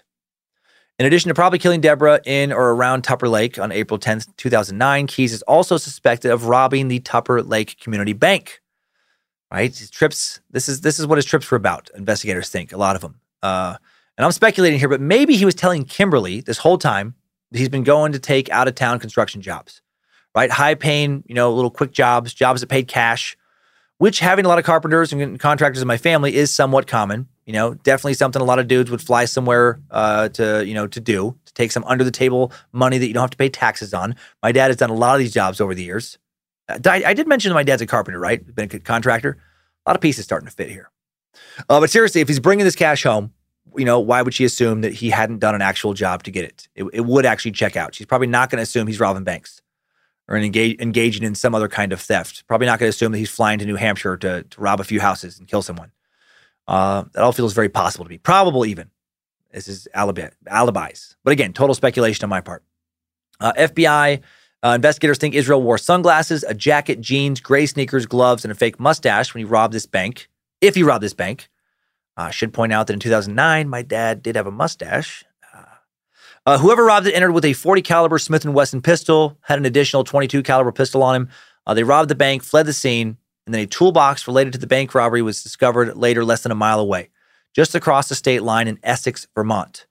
And that night, Keyes rented a room at the Hampton Inn, less than five miles away from Essex in Colchester, Vermont. So very suspicious. Uh, later in 2009, one night in June and on another night in September, Keyes rents himself hotel rooms in Anchorage, just a few miles from where he lived. Odd. On October 6, 2009, Keyes took a little solo vacation to Kenai, Alaska. A little over two months later, December 17th, he flies from Anchorage to Orlando, goes on a little celebrity cruise by himself. Cruise travels from Saint uh, San Juan, Saint uh, Croix, uh, Saint Kitts, Panama, uh, Saint John. He disembarked from the cruise, and on December 29th, Keyes takes an Alaska flight from Orlando back to Anchorage, Alaska Airlines flight. And then he stays home for six months. We think he at least didn't fly anywhere based on FBI uh, the FBI investigation. In the summer 2010, he spends a few days in the Seattle area, racking up over 300 rental car miles. Then he flies to Sacramento, racks over another 200 rental car miles over a few more days, then flies home. Five days later, flies to Denver, drives a rental car to Las Vegas. My dad used to live in Las Vegas and he lived in Anchorage. Not kidding. A lot of weird connections, getting hard to ignore. Uh, from July 18th to the 22nd, Keyes reserves a room at the Flamingo Hotel in Vegas. July 21st, he takes a flight to an unknown location. For some reason, the FBI can't pinpoint where he went on that trip. Some record must have been lost. Then on the 22nd, he ends up back in Anchorage, where he'd stay until October. On October 15th, he flies from Anchorage to Chicago to Boston, and then surprise, surprise, he rents a car. He drives to Maine, racks up a whole bunch of miles, uh, goes to where God knows where else, flies back out of Boston to Anchorage via Chicago on the 25th. Uh, incredibly, he would not take any more uh, lone mystery trips again for about six months, not leaving until April of 2011. On April 23rd, he flies to Juneau, Alaska. Uh, shocking, I know. He rents a car in Juneau, stays at the Best Western for two nights before returning to Anchorage. Investigators believe at that trip, at this time during this trip, uh, he built a homemade silencer, a silencer he would soon use in a horrific crime. I gotta say, my dad likes it when things are silent. He used to yell at me for talking too much during movies. I find that weird. June 2nd, 2011, Keyes flies back to Chicago where he rents a car, begins driving east. He makes multiple transactions on an Indiana toll road, and then eventually ends up in Vermont. It's just fucking ping ponging all over the place. He confesses later to digging up a kill cache he stowed previously in Burlington. On June 7th, Keyes checks into the Handy Suites in Essex, Vermont. That afternoon, he went shopping at Lowe's, drove around town a little bit, uh, did a little fishing in a national park nearby. Then, as the sun went down, took a stroll around town, started following a man who got out of his VW bug with the intention of killing him. Just felt right. Uh, but the guy moved a bit too fast, got away, so he went back to the hotel, collected himself, prepared to head out again and kill someone else. He left the hotel again shortly after midnight. Meanwhile, not far from his hotel in Essex, in the early minutes of June 8, 2011, Bill and Lorraine Currier are fast asleep in their bed. The two homebodies lived a quiet, normal life. Bill was 50, Lorraine was 55. They shared a home on 8 Colbert Street. And not long after midnight, Keyes walked from his hotel into their neighborhood, searching for victims. He later said he chose Bill and Lorraine's house only because it fit the criteria he'd set no kids, no dogs, a house with an attached garage. Doesn't say exactly how he determined all that, but I'm guessing he staked it out earlier. Uh, their home just happened to be the first home he came across that met his standards. His work in construction allowed him to predict the floor plan of the house pretty easily. After cutting the phone line, he hoisted himself through the garage window, entered the kitchen, from there, he said it was a straight shot down the hallway to the bedroom. He quickly entered their bedroom seconds after entering the house, calling it a blitz attack. He stood over Bill and Lorraine, shining a headlamp uh, in their faces to wake them up. He told them what to do while he zip tied them, holding them at gunpoint. He asked them if they had a safe, if they had a gun, where their ATM cards were. Lorraine told him they did have a gun, which he took, a 38 Smith & Wesson. Lorraine had been sleeping in her t-shirt and shorts. Keyes took some lingerie from her drawer, uh, you know, taunted her uh, about the lingerie. Later told FBI investigators his motivation uh, going forward with this attack, with what he did that night, was almost completely sexual. A few moments later, while Keyes was stripping the sheets from the bed, Lorraine tried to make a break for it. She struggled, attempting to roll off the bed onto the floor. Keyes grabbed her, forced her back onto the bed, threatened her, saying, If you try that again, I won't be happy. Keyes kept rummaging through drawers at one point, finding a military insignia called an electric strawberry. It was quite the coincidence. Bill had once served in the same unit as Keyes had, the Army's 25th Infantry Division. Keyes told Bill this, letting him think that because they had something in common, he wasn't going to kill him. Keyes forced the couple into their own car, drove them to an abandoned farmhouse down the road he'd scouted out before. Uh, as they drove, he told them he was kidnapping them for ransom. Other people, he said, would take it from there. Uh, all lies. Uh, once they're at the farmhouse, Keyes tied Bill to a stool in the basement, leaving Lorraine alone in the car. Lorraine managed to escape briefly, ran towards Route 15. Keyes, much faster than her, runs her down, catches her, drags her screaming back to the, uh, you know, this location where he has uh, her husband tied up. He ties her to a bed. Uh, throughout all this, Bill is frantic. He's shouting for Lorraine. When Keyes goes to check on him, he finds that he had worked himself free. The stool he'd been tied to was in pieces. He started thrashing against Keyes, which pisses Keyes the fuck off. His plans are being disrupted. He does not like that. Investigators later asked what his plans for Bill were at this point. He displayed uh, the same reticence he would later display when asked about sexual activities, saying, I'm not going to say what I was going to do to him. Keyes hit Bill with the shovel twice, ran upstairs to find his 22 that had that silencer. By the time he got back downstairs, Bill was up again, still trying to fight. Fucking tough dude. Keyes opened fire on him, shot Bill in the arms, the neck, and the chest. Bill fell to the floor dead. Keyes exhaled deeply. This was not how he'd planned things. Night was going sideways. He goes outside to clear his head. He smokes a cigar for a little bit. Then he goes back inside, cuts off Lorraine's clothes, gags her with paper towels and duct tape, and rapes her twice. During the second rape, he chokes her until she loses consciousness. Then, when Lorraine comes to, he brings her downstairs, shows her Bill's dead body just because he's a total piece of shit.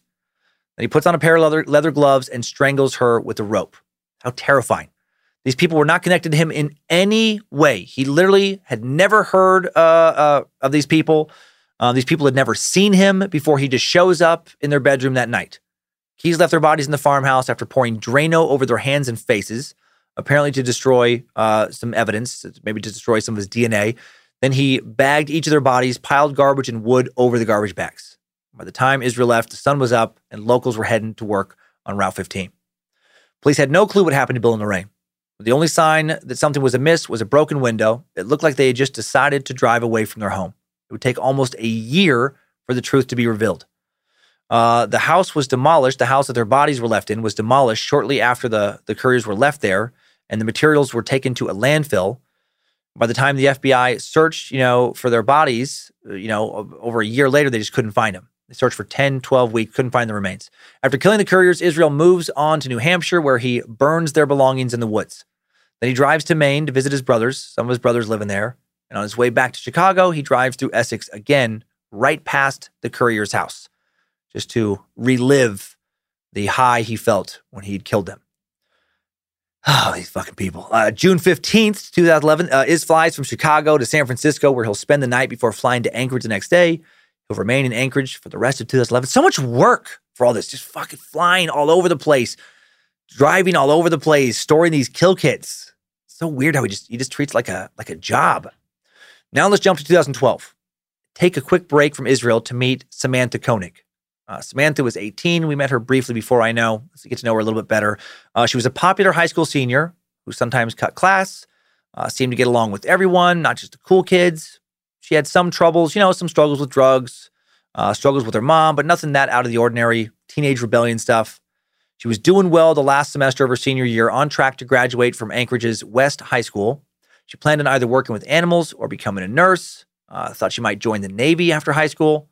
She had a boyfriend, Dwayne, who she'd been dating for almost a year. She was living with her single father, James, a burly, blue eyed man who was known to most as Sonny when she disappeared. Uh, Dwayne had recently moved in with Samantha and James, working as a dishwasher at the seafood restaurant Sweet 100 while he saved up for something better. Samantha had a part time job as a barista at one of the many little small drive through coffee shacks in Anchorage, a place called Common Grounds. So many of these places around Coeur d'Alene. I go to one almost literally every single day. Uh, she she was only had only been working there a few weeks before meeting the man who would end her life on February 1st. That night, she was working alone, in charge of closing up Common Grounds for the night. Uh, the weather was brutal. Of course, it was. It's Anchorage in February. It was just over 30 degrees, windy, snowbanks lining the streets. It was slow that night. She was texting with her boyfriend, Dwayne, telling him to leave her alone. She was certain he had been cheating on her. Then she texted her dad, asking him to bring over uh, some dinner for her. If only she had texted him just a little bit earlier, that poor man. Uh, enter Israel Keyes. After observing the kiosk, this little coffee, you know, uh, drive-through spot for several nights in a row, he had decided to rob it. He's get a little more brazen with his crimes. This was the kind of crime he would usually reserve for some out-of-town trip, not something he would do where he lived. I guess he just gotten away with shit for so long, he's starting to feel invincible.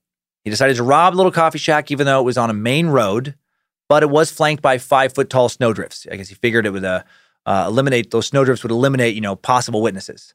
Before heading to Samantha that night, he stopped at Carr's grocery store where he picked up a Snickers bar, uh, Wild Mild cigars. Then he made his way over to the Home Depot near the little coffee shop where he parked his car close to an IHOP that seems to have shared the parking lot. Uh, then grabbed his coffee mug, a pair of plastic zip ties, his headlamp, and a 22 Taurus revolver. He wore a tiny police scanner in his ear so he could get the jump on anyone coming for him. And again, he just, yeah, he treated this shit like it was a job and he just needed the money. It's uh, very different than most of the people we have talked about on Serial Killer Sucks. Keyes walked up to the window, ordered an Americano around 8 p.m., Samantha's closing time. When investigators later asked him why he went to the Common Grounds coffee stand that night at that time, he said, because they're open late. Security camera footage showed Samantha serving someone just before 8, wearing a lime green top with her long brown hair worn down. Uh, whoever whoever's outside, uh, you know, remains just out of range in the footage. Samantha can be seen chatting casually. She's making the coffee. Then, two minutes and six seconds into the tape, she freezes. At this moment, Israel's pointing a gun at her. You can't really get a good look at him, just see a blurry figure uh, on the security footage. He tells her to turn off the lights. She does. Her hands go up. She moves gingerly to the counter, gets on her knees, where she remains for about three minutes. After that, she goes to the register, scoops out the money from the drawer, then goes back to kneeling. The figure, Israel, uh, leans through the window now, starts to tie her hands behind her back. Israel then climbs inside the window, landing to Samantha's right, kneels beside her, lifts her up, and then the two walk out of the little coffee shop into the parking lot, his arm around her shoulder. As they walk, Keyes spots a camera on the ground, a new Canon worth about 300 bucks, he estimated. Uh, he bends down to pick it up, and then Samantha breaks away and tries to run. Keyes then chases her, tackles her to the ground, tells her that his gun has quiet ammo, that he will use it on her if she tries to run again. Security footage from the Home Depot across the street uh, from the little kiosk shows Keyes walking her across Tudor Road uh, onto into a parking lot between restaurants. There were people around, but Samantha was just too scared to call out for help. Samantha told Keyes her family didn't have a lot of money. She tried to talk herself out of the situation, but with this sadistic, murdering rapist, that's not going to work. Keyes finds out uh, Samantha has left her phone back at the coffee shop with her in the vehicle. He drives back, grabs it. Also, um, uh, goes into her car, grabs her house keys. It was about 11 p.m. now. They send off, or he sends off a couple texts from her phone, making it seem as though she's, you know, pissed off at something her boyfriend had done, just kind of furthers that. And then around 1 a.m. the following morning, Keyes, with Samantha still in his car, asks for her ATM card. And she tells him it's in the truck at her house. Keyes then takes Samantha to the shed at his house, ties her up, turns the radio all the way up in this shed so no one can hear her scream. The shed was set up for Israel to work in it during the day, so it had two heaters going, a tarp spread on the floor, he turned the heaters on, gave her a bucket to pee in. Later, Keyes would say, I moved her hands so that they were in front of her so she could smoke and stuff. And yeah, I just told her to chill out. Fuck is wrong with this guy? Uh, hey, just uh, just enjoy yourself uh, here in this uh, shed. Just make yourself a home. I'm gonna go drain your bank account. Uh, then I might come back and let you live, or I might I might kill you. I don't know. Hey, you know what? For right now, why don't you just chill out? Uh, 2:30 a.m. Keyes then drives to Samantha's house, breaks into her truck. He's interrupted by her boyfriend Dwayne, who sees a man in a mask uh, Iz closes the door, flees. Dwayne runs inside, tells her dad James to search the truck, realize that Samantha's driver's license is missing. Uh, Iz manages to get the ATM card before Dwayne spots him. Uh, he'd, he'd figured that he'd forgotten the PIN number, though, that Samantha had given him. So he has to go back to his house now. Between 3 and 5 a.m., he goes back to that shed, ties Samantha in a more complicated way now, and then rapes her twice. Uh, the fucking creep would later say to investigators that it took a while, maybe two or three songs on the radio. When he was done, he stood above her, naked, and Samantha asked if he was going to kill her, and she tried to talk him out of it. He then put on a pair of leather gloves and strangled her, recalling later that it took a while for her to die, which annoyed him. He remembered thinking that he still had to shower for the day's activities, just like no empathy at all these people. Uh, he then stabs her once below her right shoulder blade in her back to make sure that she's dead, leaves the body uh, while he wakes up his daughter so they can get ready, you know, for their day. Uh, while his daughter's getting ready, he goes back to the shed, rolls Samantha's body in a tarp, hides her remains in a lower cabinet, turns off the heaters, double locks the shed doors, and then calls a cab. Uh, he does this by 5 a.m. And then he's off to travel around the country again. That same morning, Samantha is reported missing. Originally, police think she had just run away. Uh, there was a panic button in the Common Grounds kiosk. She hadn't pressed it. But the more they thought about it, the more unlikely it seemed that she would run. How would a teenage girl run away on foot through Anchorage? Cold, snowy, not very walkable. How did she have the money she'd need to run away if she was just being paid a barista salary, a job she had just started? Her poor dad, James, spends the next day standing outside, or I guess this day, uh, the day after she disappears, standing outside the kiosk during his daughter's shift, stands there from, from you know, nearby from 1 p.m. to 8 p.m., just waiting for her to come back. Uh, later that morning, Keyes hops on an Alaska Airlines flight from Anchorage to Houston, Texas, solo. He arrives in Houston, rents a car, drives it 2,847 miles. What is he doing? That's a long way to drive in a rental car. Also, my dad has two brothers that lived uh, uh, in, in the Houston area at that time. Uh, I don't remember uh, talking to him on those dates. Could have been down there. February 2nd to the 5th, 2012, Keyes rents a room at America's Best Value Inn in Lafayette, Louisiana. From February 6th to the 11th, Keyes takes a Carnival Cruise Lines trip with Kimberly and his daughter. They'd flown into New Orleans. Uh, the cruise departed, um, or they'd flown in, you know, down there to, to join him before the cruise departed. This fucking psycho. Robs, rapes, murders a high school barista, rolls her up in the shed, flies down, commits, I'm guessing, more horrible crimes. And then, you know, a couple days later, just enjoys a nice family cruise. Uh, he stays the night in New Orleans after the cruise. Then his girlfriend Kimberly flies home while he stays down there with his daughter. On February 13th, Israel and his daughter visit Israel's uh, uh, mother Heidi uh, in the little town of Wells, Texas, where his mom is a member uh, of a church various articles have referred to as a Jim Jones type cult. Sounds about right for Mama Keyes. Uh, this is worth a brief detour. The Church of Wells showed up in the little backwoods town of about 800 people in 2011.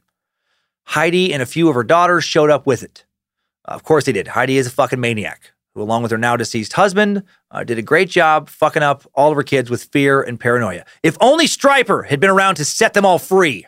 Maybe they just needed to listen to just a little bit more. Mm-hmm.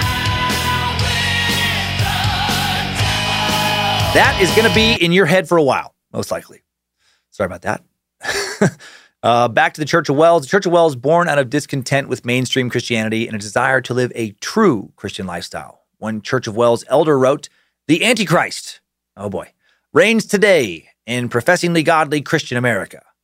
Uh, just a few months after Iz and his daughter visited in May of 2012, a Church of Wells member's three day, three day old baby would die of natural causes, and the family would not call 911 until the conclusion of a 15 hour prayer session following the baby's death. That did not sit well with locals, got them some, some bad press. Rumors were beginning to spread uh, by the time Iz visited that the church was buying up a lot of property in town, promoting arranged marriages, converting the town's youth into a cult.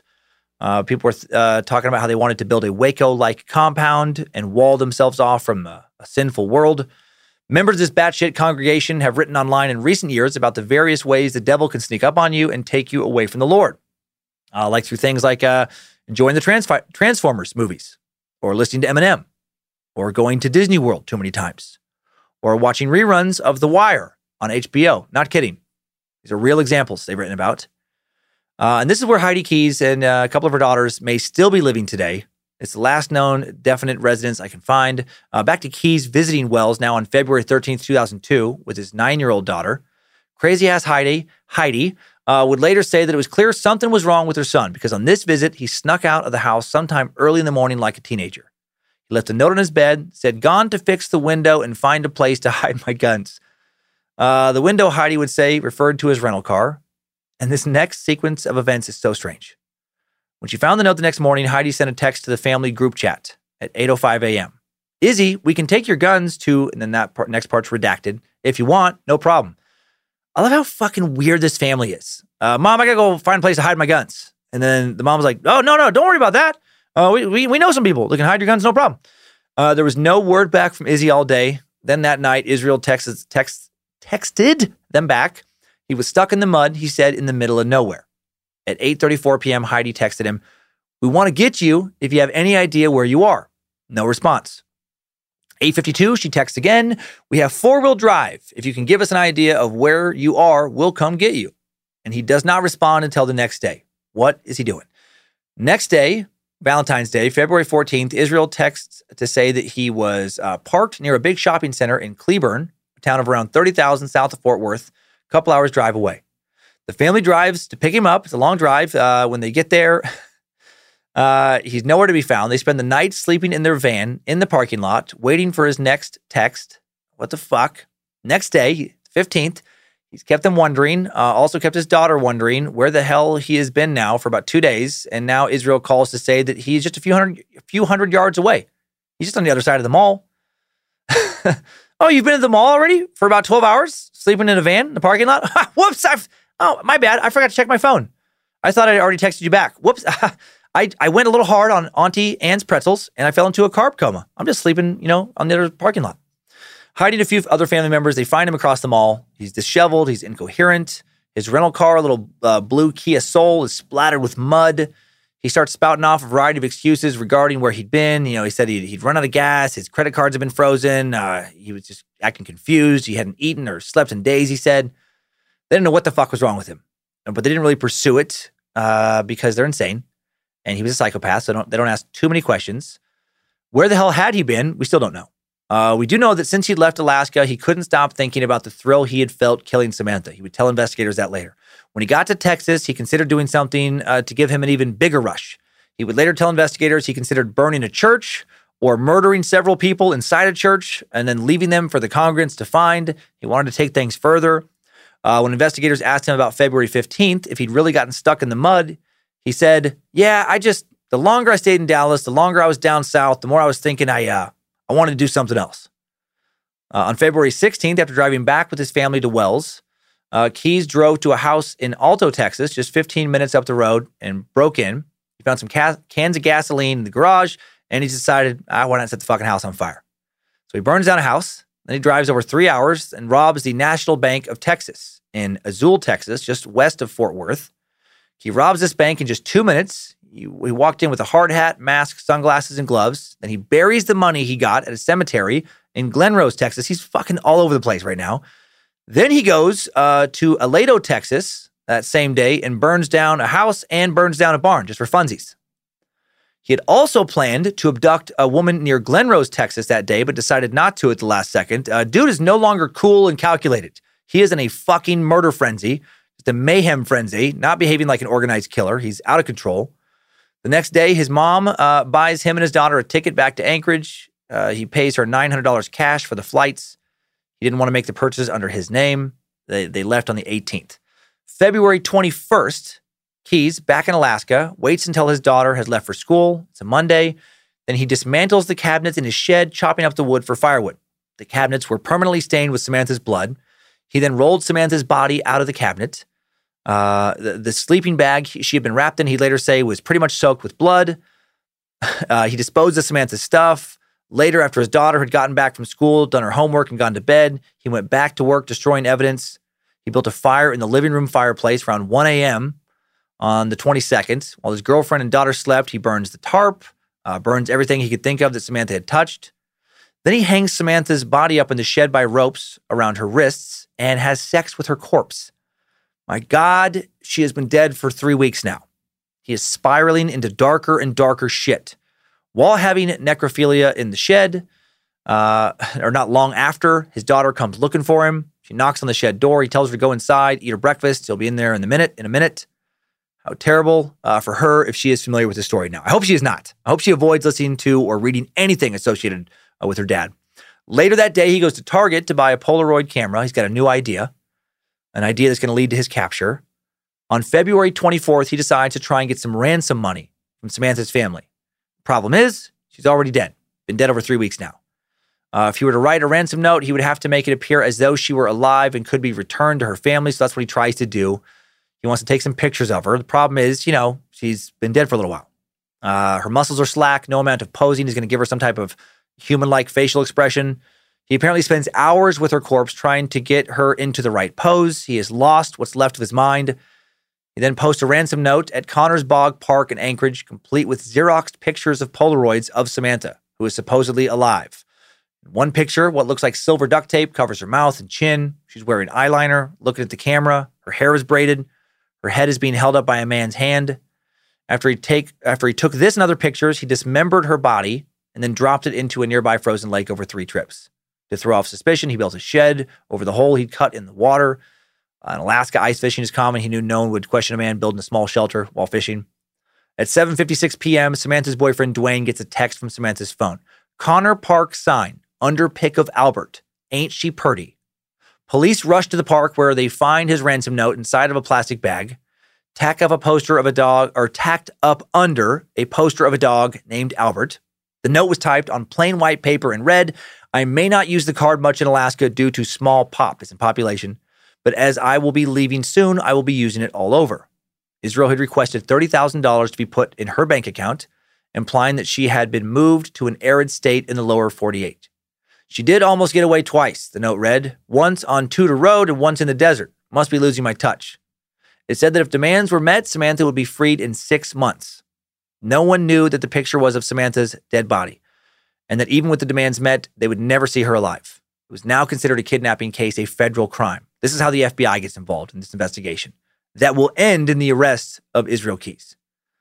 On the advice of police on February 29th, 2012, Samantha's father, James, deposits $5,000 into the account, hoping that they can lure Samantha's kidnapper into making contact. And it works beautifully. Before this, the account Dwayne and Samantha shared had less than $5 in it. Four hours later, just before midnight, detectives watched amazed as someone actually tries to withdraw cash from an ATM in Anchorage. The guy tried to withdraw $600, uh, but most ATMs only let you take out a maximum of $500 a day. Not two hours after the first attempt comes another, a successful one this time, $500 from an ATM at the Denali Federal Credit Union, a six minute drive away from the site of the first failed attempt. Not playing it cool. At this point, it feels like part of Israel wants to get caught. Half an hour later, at another ATM across town at DeBarr Road, there's another withdrawal for $500. And pretty sure my dad has used at least one of these ATMs before, if not all of them. And that, that just bothers me uh, you know, a little, little bit since I don't know where he was that day. Two days later, the security footage from the Denali ATM makes it to an FBI lab in Quantico. Uh, by the next day, analysts found that despite the bulky clothes the man in the picture was wearing, he had an athletic frame, or in the video was wearing. Uh, his dark jacket, you know, uh, was possibly hooded. Uh, looked like there was some light colored paint splatter on the left chest. Lettering on the back seemed to read "Corps." They wondered if the suspect had been or was now a Marine or a member of some other branch of the military. Uh, the man was wearing clear or light colored eyeglasses, a gray face mask, gray gloves, dark pants, light or white shoes.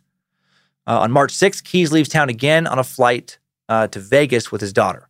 Around 11 p.m. on the 7th, Keyes uses Samantha's debit card to make an ATM withdrawal in Willcox, Arizona, almost 4,000 miles away from Anchorage. The FBI gets another pin, little ping, excuse me. Uh, security footage at this ATM captures his car, a white Ford Focus, and gives police the lead they desperately needed. Also showed the same figure they had seen in the Denali ATM footage, about six feet tall, wearing bulky clothes and white tennis shoes.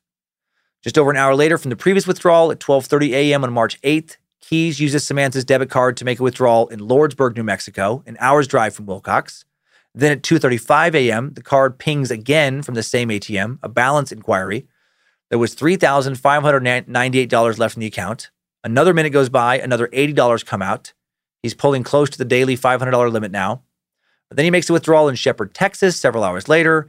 Uh, at 10 p.m., still on March 8th, Israel and his daughter arrive back at his mother Heidi's house in Wells. Keyes visited his mom and some of his siblings who were in Texas to attend his sister's wedding. Two days later, on March 10th, 2012, Keyes uses Samantha's debit card again to make an ATM withdrawal uh, in Humble, Texas, just outside of Houston. One of his sisters used this visit as an opportunity while he's down there to uh, convince him to convert back to their special brand of Christianity. A pastor from the Church of Wells, who's present at the home, was part of the discussion. And Keyes apparently told this pastor, You don't know the depths of darkness that I've gone to. You don't know what I've done. It does feel like he is just really spiraling out right now. Uh, March 13th, 2012, police in Lufkin, Texas, less than 20 miles from Wells, get a call from a state trooper. It was around 11 in the morning. The state trooper had been driving around hotel parking lots and they and the trooper had found that white Ford Focus that he was looking for. Police then head to the Quality Inn and Suites, find the car outside of room 115. Some officers head in to talk to the manager and then get a call from some other officers out in a squad car. They say, "I've just seen a guy on the upper floor looking or uh, yeah, I've just seen a guy on the upper floor looking down at the car I've got eyes on." Then another call from a car comes in. A white male adult exited room 215. He's placing items in the white Ford Focus. He's getting ready to go. They then follow him at a, at a safe distance. Uh, and then when his car has gone two miles over the speed limit and hits the 57 miles per hour, they pull the Ford Focus over. The driver calmly pulls over, stops in the parking lot of the Cotton Patch Ca- Cotton Patch Cafe. Excuse me. Uh, my dad wears a lot of cotton. Huh. Uh, anyway, uh, Texas Highway Patrol, the arresting officer says, uh, Where are you from? Alaska answers Keyes. They ask to see his driver's license. Keyes tells him that he's in town for his sister's wedding. He gives them more details about the wedding, including who's going to be there. Too many details, investigators think, without being prompted. He's nervous. He's sweating profusely. They ask him more questions about when he'd gotten in, how he'd paid for the gas, asked to search his wallet. Then Keyes says impatiently, You aren't searching anything. Am I under arrest? Well, he sure as shit was. On March 13th, 2012, Keyes is finally arrested. In his car, investigators find all kinds of stuff, including a pair of white sneakers, amber tinted sunglasses, rolls of cash, an energy drink, a pink backpack, a green backpack, one gray DVD case containing uh, pornographic images of a, of a black female, um, pornographic DVDs, including transgender based pornography, uh, one copy of the first ever platinum selling CD released by Christian metal band Stryper's 1986 classic, To Hell with the Devil.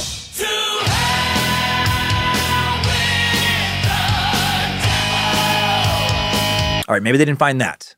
Uh, they did find an Alaska Airlines flight confirmation for Israel Keyes and his daughter to depart Anchorage on March 6th. Arriving in Seattle, Washington before connecting to Las Vegas, they found several bottles of alcohol, still chilled in Walmart bags, a laptop, a black Samsung cell phone, the slider kind with the battery and the SIM card removed, a handgun, pair of binoculars, a ski mask, and a headlamp. And then when they search his wallet, they find something really incriminating Samantha Koenig's driver's license. The Texas police then start to interrogate Keyes. They would state later that he struck everyone as being very smug, arrogant, superior. Uh, when they told him, We found the ATM card, the one belonging to Samantha's boyfriend, in your wallet. Keyes didn't flinch and said, I don't want to talk. Uh, but he didn't ask for a lawyer. So they press on. The FBI has pictures of you and your truck at the crime scene, one of them said. Keyes just shrugged. He said, If they had that, they would have already talked to me. Local officers were still uh, were just shocked, I guess, at the, the way he kind of carried himself. Uh, they found him with some, you know, uh, the Samantha's driver's license. Uh, he acted like he still didn't have a care in the world.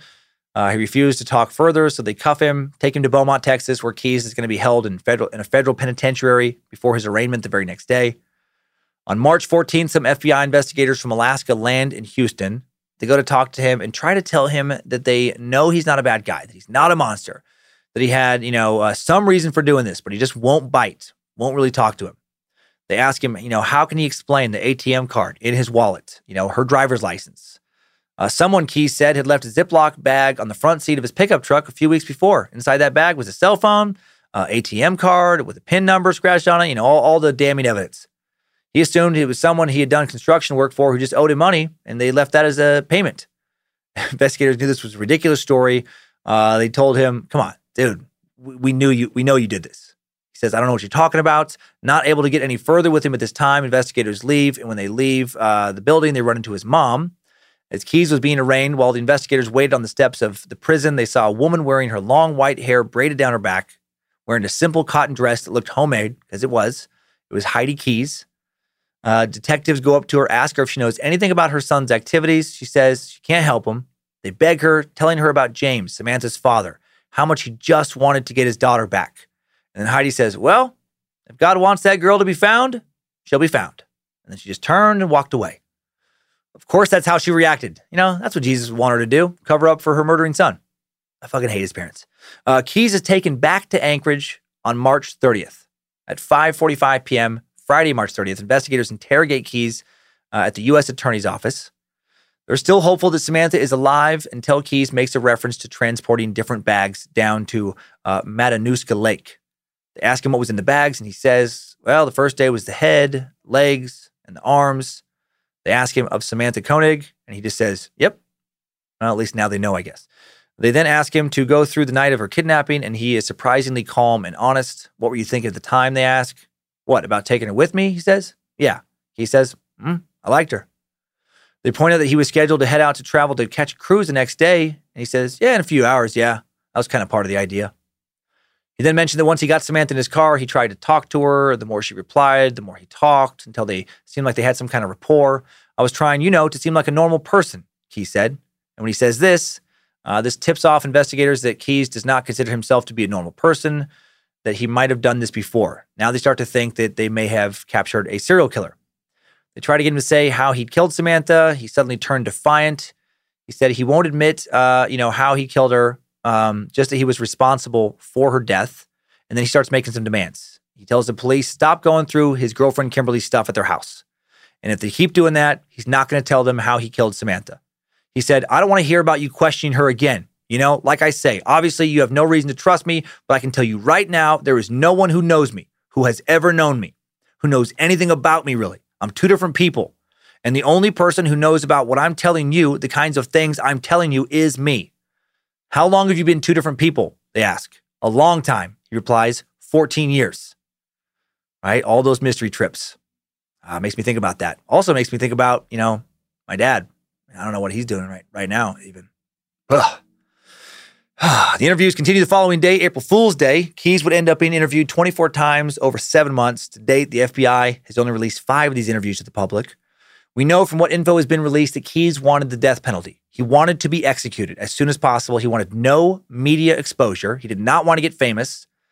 Uh, also, he wanted to be charged federally, not by any individual state, because he didn't want to go through a lot of trials. Uh, during his interviews, Keyes often hinted at other victims, people he may have killed on his travels, how he operated. He seemed to enjoy playing a little back and forth game with the FBI to negotiate his sentence. Investigators learned, learned soon after his arrest that Keyes was a big fan of serial killers. Mickey Dahl, an Anchorage police officer, had overseen the search of Kimberly's house and found scores of books on serial killers. She knew that Israel thought of himself as an aficionado, so she took on a kind of uh, humble tone when she spoke to him, resembling uh, uh, Clarice Starling's approach, you know, with Hannibal Lecter in Silence of the Lambs uh, telling him she wasn't up to speed, needed his help to solve some of his crimes, a carefully calibrated move to play up to his ego. And through this little game she played with Keyes, uh, you know, Keyes tells her about Bill and Lorraine Currier's murders. That's how they get solved, that Vermont couple. Keyes hints that they were two of just many other victims. Uh, Keyes gave another interview on April 5th, another on April 6th. In the April 6th interview, he told investigators that he would tell them everything if and only if they gave him an execution date, and it had to be soon. He wanted to be executed quickly. He told investigators if everything could be wrapped up in a year, his daughter would have a chance to grow up without a trial happening during her teenage years. Uh, less than two months later, uh, maybe rethinking the whole getting executed thing, Keyes tries to make a run for it. He tries to escape.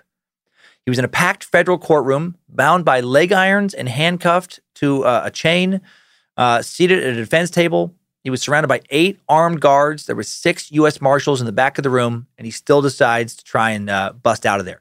Suddenly, he springs out of his chair. He had secretly freed himself from his handcuffs. He was able to leap over the gallery's railing, and he started jumping between the rows. Uh, it took a taser to finally bring this crazy fucker down. Crazy that with all this law enforcement, he still made it as far as he did. Uh, members of the public in the courtroom that day, as he's being tackled, start screaming, "Kill him! Kill him!" Pretty crazy spectacle. Uh, five days later, on May 29th, Keyes is interviewed by Officer Jeff Bell, Special Agent Steve Payne, and Assistant U.S. Attorney Frank Russo. Uh, Russo gives Keyes an update on an agreement with Vermont about charging him for the Currier murders. Russo says a new letter gives both sides what they want, but he reminds Keyes it's not a legally binding document to show a good faith between Keyes and the state of Vermont. Uh, with this letter, Vermont says they will not release information to the, to the press or charge him under Vermont state law. Russo says it would be political suicide if they go back against what the letter said. Keyes says again he just wants to avoid publicity. They summarize the deal that the letter proposes. Keyes avoids media attention, and law enforcement will not publicly identify him in connection with the Currier murders as long as he cooperates by providing information about other crimes, locations of bodies, and the names of other victims. Payne uh, tells Keyes they are having trouble locating the Currier's bodies in the landfill. Keyes responds, I feel almost guilty, costing the taxpayers a lot of money to find him. Uh, never said he felt guilty about murdering innocent people but uh, said he felt guilty about costing some taxpayer, you know, or some taxpayers some money. Uh, okay. Uh, Payne informs Keyes that since the investigation is an ongoing federal investigation, this will decrease the amount of information that gets released to the public. Keyes tells him, My concern, the problem is nowadays, the more stuff my name is attached to, the more likely it is that somebody's going to try and do some stupid freaking TV special, or you know, you know how it is. Nowadays, like with all this true crime bullshit that people are obsessed with, I'm concerned about that. That makes me feel good, knowing that Israel Keyes would not like this podcast being done about him. Also, love that a serial killer is judging people for being obsessed with stories about serial killers. like they're the problem, not him. Uh, Bell tells him that they have 10 missing people that they think are connected to him. But the FBI is hesitant to ask New York for assistance in finding the bodies because that will most likely lead to releasing information to the media. Russo wants to show Keyes pictures of his boat in Washington, ask him questions, uh, but Keyes refuses to reveal information until the issue with Vermont is resolved and the issue with New York is settled. He's worried that pressure from higher powers in the government will force him into a standoff with the FBI where he has to give information or they do a press release. Officer Bell encourages him to give them that info sooner, sooner, so that won't happen. Keyes agrees to tell them about some bodies in Washington State. Then there were four, he said, two on one side of the state, two on the other. The first two victims he murdered sometime between July 2001, or I mean, I'm sorry, July 2001 and 2005. Uh, they had been together. The other two he took and killed separately sometime between the summer of 2005 and 2006. He said in one case he used a Bayliner boat he'd purchased from his ex, Tammy's ex husband, to dump a body into Lake Crescent. And that was all he would tell them about those murders at that time. Uh, on June 7th, 2012, Keyes is interviewed by Officer Bell, Special Agent Special Agent Payne, and U.S. Assistant Attorney Russo. Uh, again, at this point, the interviews have been going on for a couple months, and the FBI was getting very frustrated with the lack of progress with Keyes. He didn't want to be charged in any other states. The deal with Vermont was not going the way he wanted. He's getting pissed. Vermont wanted him, so did New York. It was predicted that Washington would charge him when they managed to recover the victims. Investigators are still trying to convince him to uh, complete the deal with New York. If he gave information to New York about the location of that victim's body, Vermont wouldn't charge him, and the case would remain federal. But before giving info about other victims, Keyes wants to maximize what he can get uh, by giving that information. He admits in an interview that he has a schedule of how he would like things to play out. Man, a true uh, serial killer obsessed with control right? The organized killer. Uh, Keyes informs the men that no matter what they tell him, he won't give them anything until the next week. At this time, he says there's going to be a lot of frustration before this is all over. But I mean, there it's already been years of frustration for a lot of people, so they're going to have to learn to live with it for a little bit longer. Investigators then present him with two options. Option A, he cooperates, keeps the deal with Vermont. Things move on the timeline he wants. Option B, Vermont gets frustrated. He's not providing info about the New York victim, so Vermont charges him based on state laws. He doesn't want that because Vermont doesn't have the death penalty. Uh, he asks them to wait a week so he can talk with his lawyer about this deal. Keyes mentions that he wants the other states that they're starting to talk about, uh, possibly Wyoming and Utah, not to find out about his victims until his death because they can't prosecute a dead man. His plan is to wait until right before his execution to tell them about all his victims so he can avoid the media attention that he does not want. Uh, so odd this way, right? So many of these dirt dirtbags, they love that attention. July 26, 2012, Keyes interviewed again. Uh, the FBI and police find out about the boat purchased or find the boat Keyes purchased in 2005. They believe he used this boat to dispose of bodies in Crystal Lake. They tell him they find stains or they found stains that could have DNA on them, fibers, a ball of hair, other things. Keyes tells his interviewers that if the case goes to Capital Crimes Unit, he wants to be guaranteed to be approved for the death penalty. And again, you know, he keeps harping on this, doesn't want the details to be public. He says there's certain aspects of the things that I've done that I don't, I would prefer never to become public. As far as different things that were done with the bodies and the sexual assault stuff, that type of stuff, I just don't. We got to figure out something different. Keyes expresses his frustration that a reporter from Vermont somehow got information and released it to the public already. He also tells them that he's upset with the interviews that he's been doing, uh, that they will be shown during the hearing. He also says he doesn't want to be charged for every crime he's been, uh, you know, that he committed. He was already facing charges for carjacking, kidnapping, sexual assault, and murder for the Curriers. And he has a real problem with the carjacking charge. Uh, what a fucking weirdo. Like that matters at this point. Uh, also, apparently upset that his family in Texas has heard that he is responsible for the Curriers' murders, uh, even though he was responsible for them. Investigators tell him about a letter of intent that says that if he pleads guilty in Alaska, he won't have to travel to Vermont to, Vermont to be charged and that then he has a chance to either be prosecuted by the state of Alaska or federally. And Keyes responds, I'm going to end up frick in frickin' max lockdown year after year. You guys bouncing me around. Poor baby. How tragic. It's not going exactly the way he wants. Uh, November 29th, he is interviewed for the last time. Uh, his interv- investigators don't know this is going to be the final interview, but it will be. Investigators inform him about the search for the New York victim, which is still ongoing. They know that the body is near the area of the bank he robbed in Tupper Lake. They want to set up cameras, have him watch the cameras to guide the search crew. They also searched a house that Keyes stayed in with his family. Uh, for evidence, near the house, they found a mattress in the woods with women's clothing under it, as well as a man's ring and beads from a necklace in the fire pit area. They then inform him that they found his perfect right thumbprint on an ammo tray. He doesn't believe he could ever have made such a mistake, but they tell him it's true. Uh, he says he was just too lazy to dig a hole for the New York victim, that he just put rocks in the body. He adds that he was planning on going back to that crime scene in the summer of 2012 to bury the body at, at an abandoned house, and then he was going to burn it down afterwards. Right? He's always taking these multiple trips. I think sometimes he would just go back to crime scenes. Investigators then pivot to talking about the Washington victims, uh, who are still unknown, no bodies recovered. Israel tells them there's no possibilities the bodies could still be intact because they weren't contained in a bag or a box. He tells them a knife he'd bought at a Walmart in Port Angeles was used in those murders and uh, also other weapons. He also tells them that neither Washington victim was shot and then would not answer them when they ask if he had strangled them, saying, You'll get the whole story eventually. He fucking loves this. Loves controlling how he dispenses the information that they need to solve or not solve these cases. Keyes is then informed that they found a note in his cell about a male and female couple that he killed in Washington. And Keyes admits that he did kill one couple in Washington and that there are at least two victims in Lake Crescent. He says he used about four to five milk jugs per victim to weigh them down. At the end of the interview, he requests an hour of internet access to search for any media articles about him. He must not have liked what he'd found. Uh, or maybe he was emailing with my dad and he didn't like, you know, what my dad sent him. You know, I don't, I don't know who my dad emailed on November 29th, 2012. Uh, two days later, on the night of December 1st, 2012, Israel Keyes found dead in his jail cell. Guards were warned that Keyes shouldn't be given a razor blade, or they, they had been warned about that, but he somehow got a hold of one anyway, and he slit his wrists, strangled himself with a sheet while he lay in bed. He wanted to go out on his own terms. That's what he did. His final act of defiance, dark victory of sorts. He controlled things, not the FBI. Uh, the following morning, when his body is discovered, FBI and police are shocked. They did not see this coming.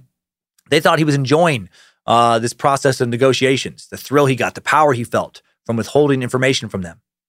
Uh, also, they were surprised by the very lengthy suicide note he left, very odd suicide note.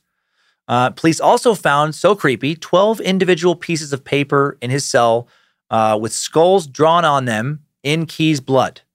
One of the papers says, We are one. And then the other pieces of paper, yeah, just skulls drawn on them. And police believe that these skulls represent the 11 victims and then himself. What the fuck? Uh, and then here's the note it's like, it's like a weird poem.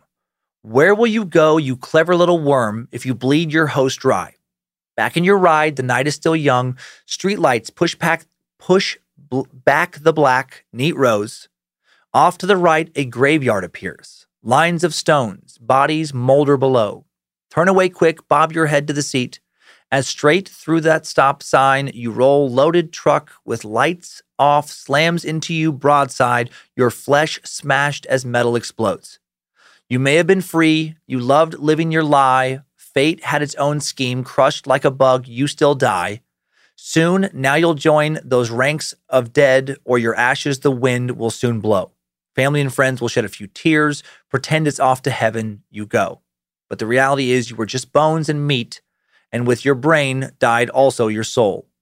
Send the dying to wait for their death in the comfort of retirement homes. Quietly, quickly say it's for the best. It's best for you, so their fate you'll not know. Turn a blind eye back to the screen. Soak in your reality shows. Stand in front of your mirror and you preen in a plastic castle you call home.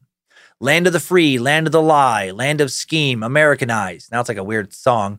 Consume what you don't need, stars you idolize. Pursue what you admit is a dream, then it's American die.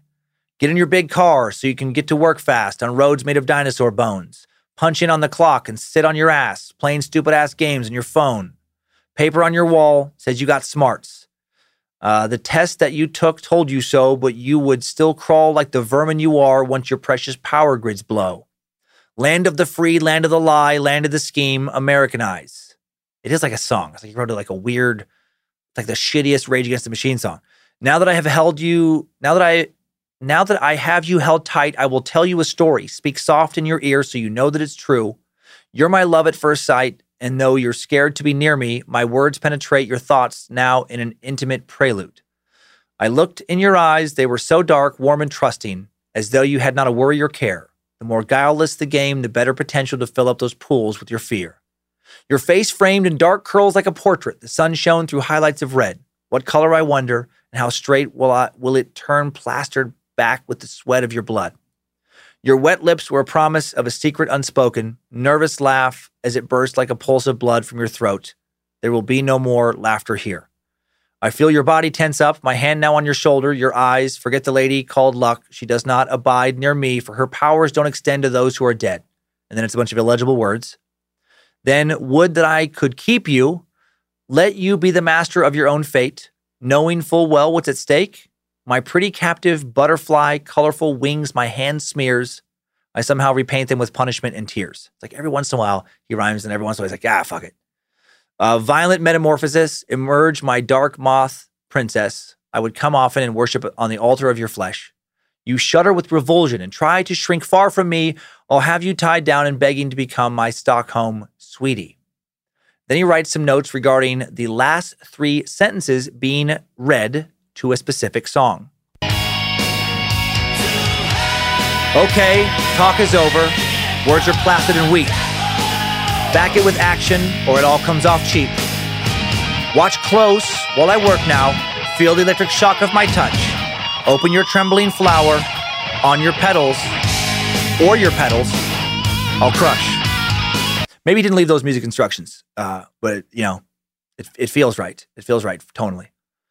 Uh, on December 8th, 2012, only eight people attend the funeral of Israel Keyes his mom, four of his sisters, three of his brothers in laws, brothers in law.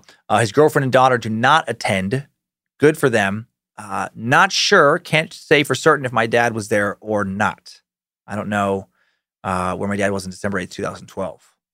At some point following his death, it seems that his daughter ends up uh, with her mom again in Washington State. I hope she got a lot of counseling for all this. And with that, our time suck timeline has come to an end.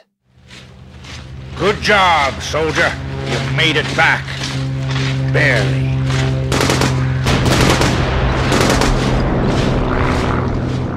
Israel Keyes. What a dirtbag. Uh, and sorry if I had some awkward pauses around some of the dates. There was, uh, some of these timelines, this FBI information, so many like rental car dates. And I kind of went back and forth debating like how much of those to include. Because it, it, got really repetitive. I cut out a lot of them uh, and then just combined quite a few because it was just like, okay, I get it. I get it. You, went here.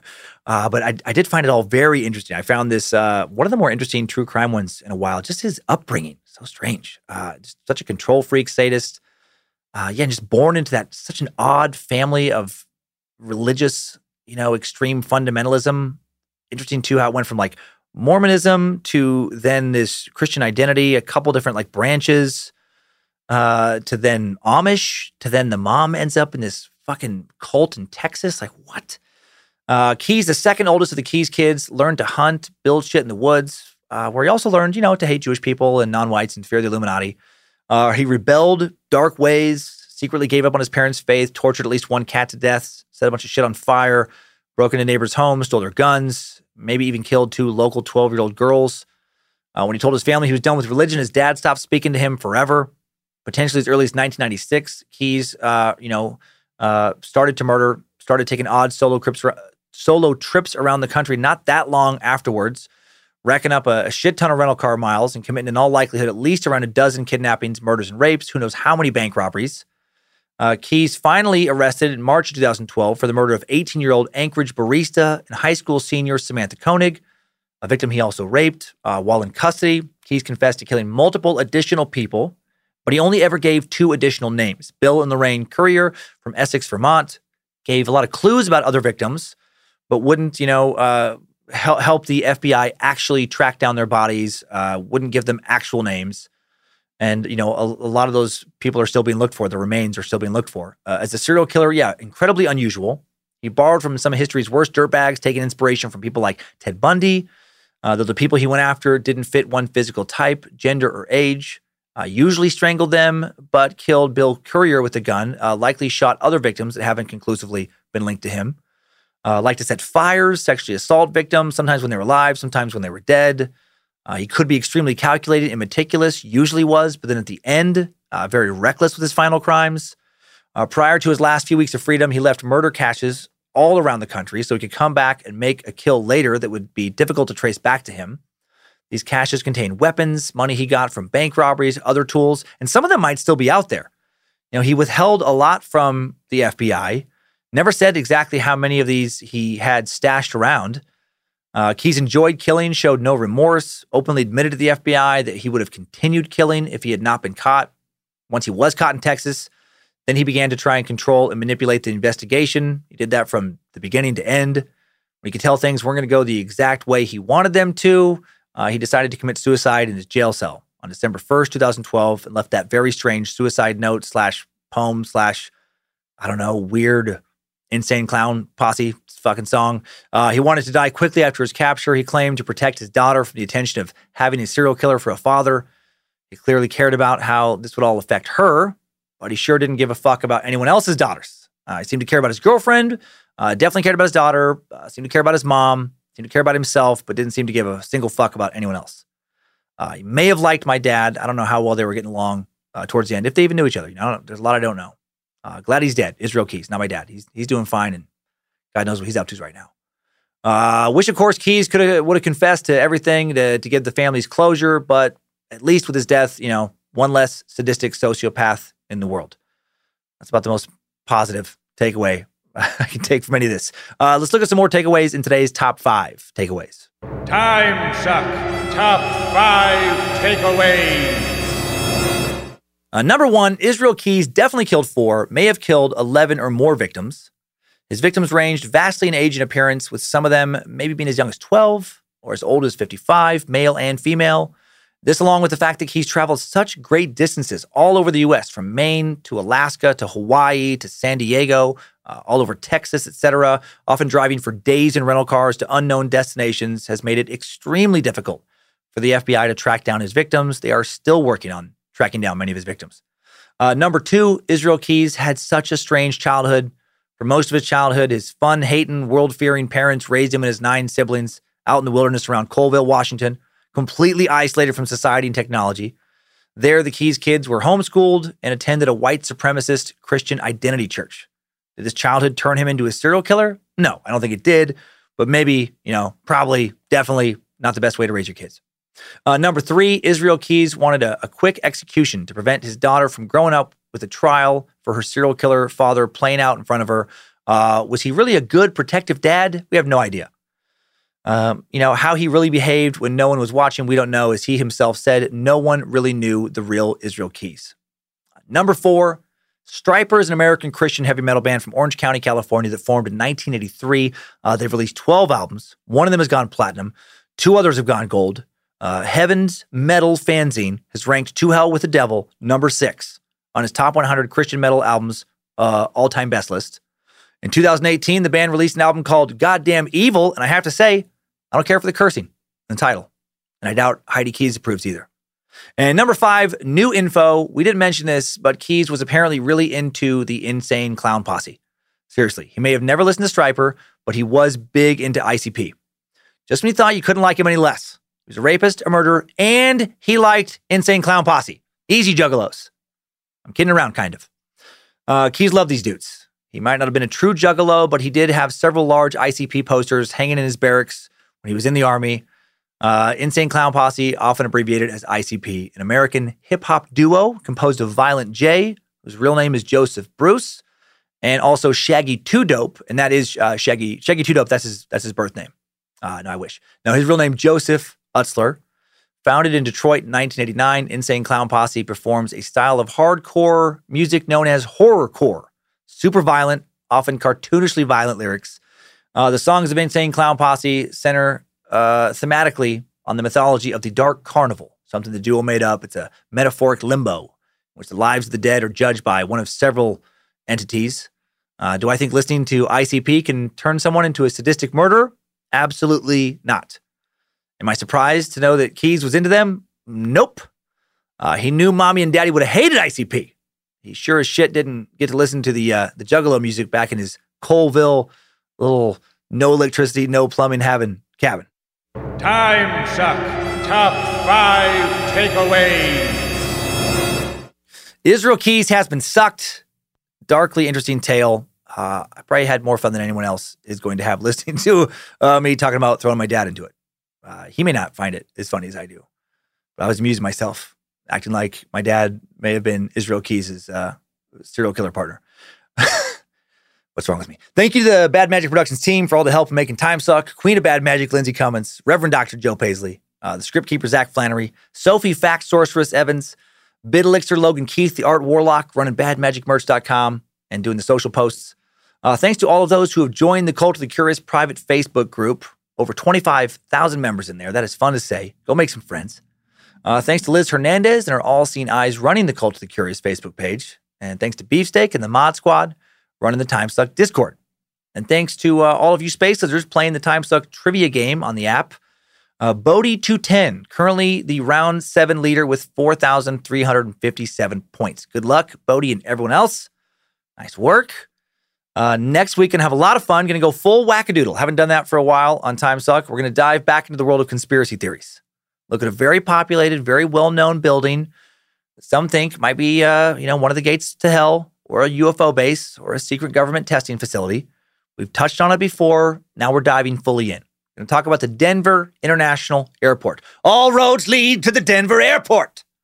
Since its inception in 1995, some have thought that there is something very suspicious about DIA. For starters, it is massive. The property built on it's built on bigger than the entire area of Manhattan, the entire little island, roughly 53 square miles, and is filled with things that might give a normal person pause. Things like giant murals depicting violent conflict and environmental destruction, gargoyles, by the baggage claim, a statue of the Egyptian god of death. Uh, the airport's most famous art installation is a 32 foot statue of a blue stallion with glowing red, demonic looking eyes. Uh, it is pretty creepy. I think it also it looks pretty awesome. But uh, but is, is it actually loaded with symbolism about the end of days and the new world order? Is there Illuminati messages being spread by these uh, art installations in the Denver Inter- International Airport? Maybe but probably not. But maybe uh, theories about the DIA run the gamut from uh, paranormal to extraterrestrial to government secrets and beyond. People think it's the place where the elite will convene at the end of days to bring the world under one globalist government, or that the many tunnels beneath it are being used to transport UFOs or bodies. We'll get into all these theories, including their supporters, as well as many other uh, things of note about the DIA, including what makes it such a fantastic airport. It consistently gets good ratings from travel magazines. I always preferred taking a layover at Salt Lake City or Minneapolis or Seattle, but maybe I was just connected to the wrong terminal in Denver. Aliens, gargoyles, conspiracies, and more next week on Time Suck. Right now, let's head over to today's Time Sucker updates. Updates? Get your Time Sucker updates. Super Sucker Joe Crab has a Cummins Law moment to share and a cool update to last week's Operation Paperclip Suck.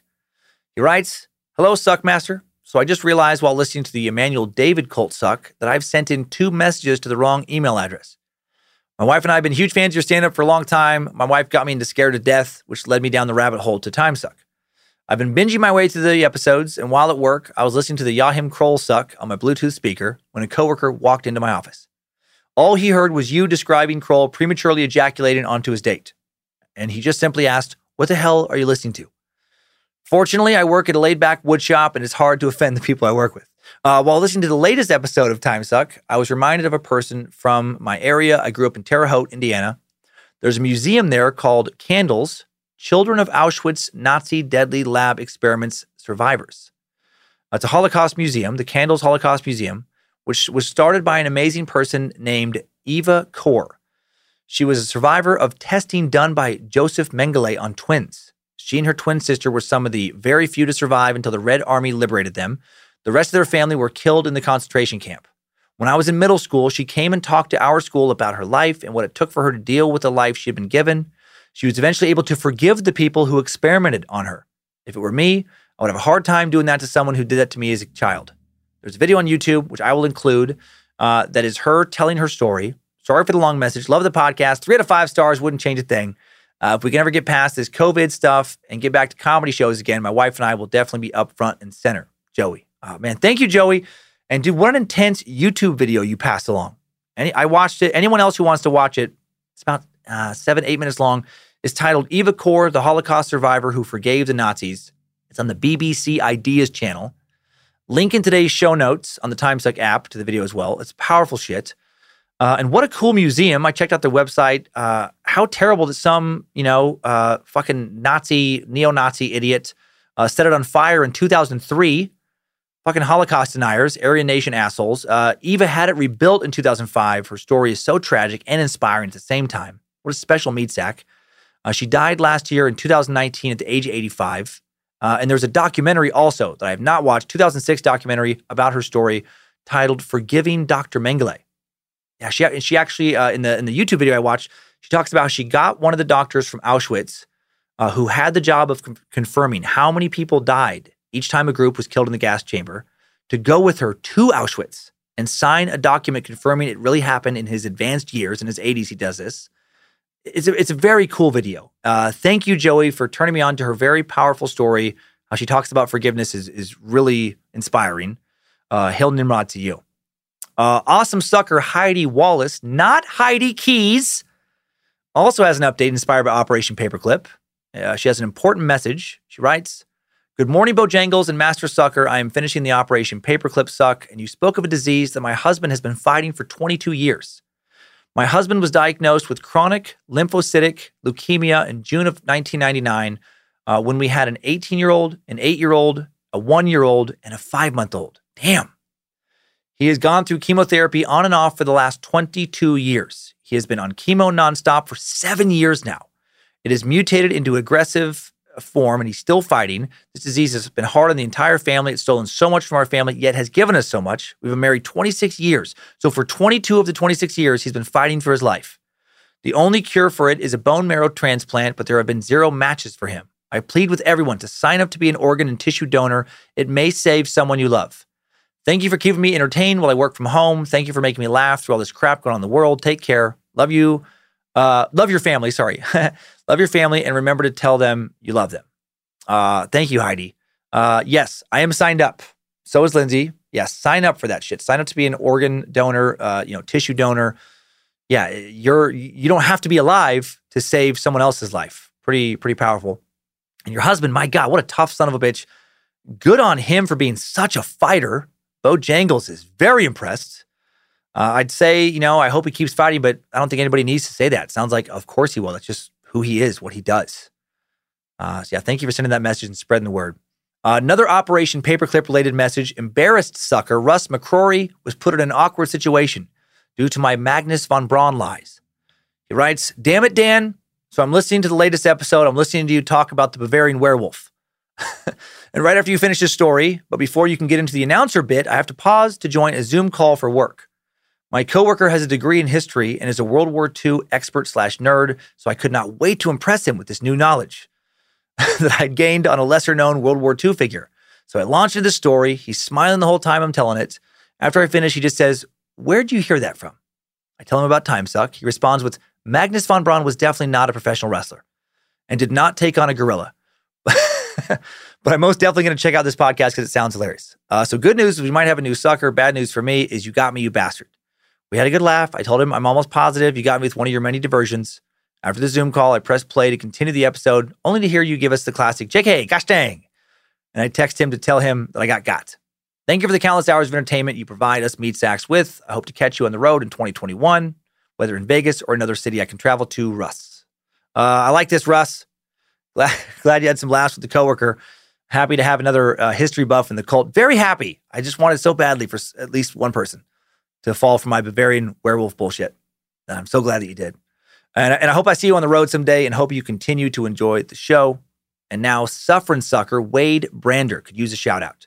As carrying sack Danielle Dack has brought to our attention, she writes First of all, hail Lucifina and praise Nimrod.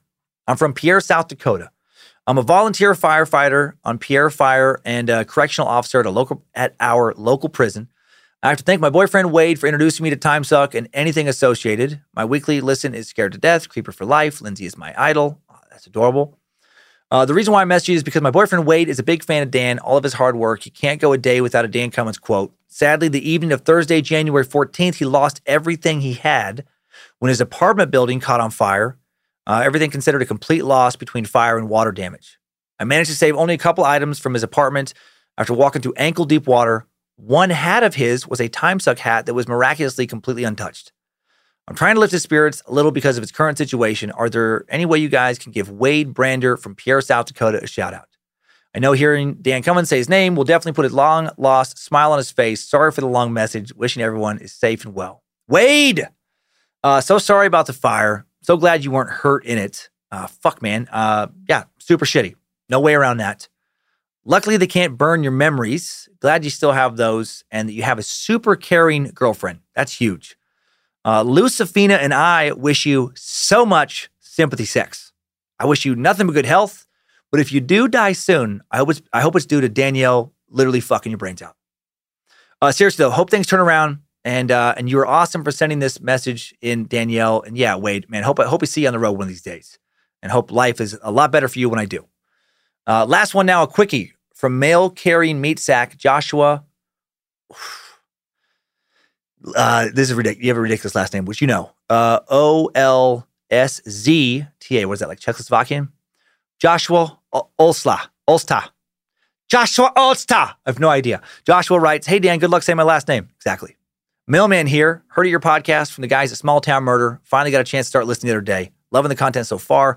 Uh, I was finishing up The Dark Ages Suck, which I almost changed and stopped listening to when you were joking about it not being a good episode.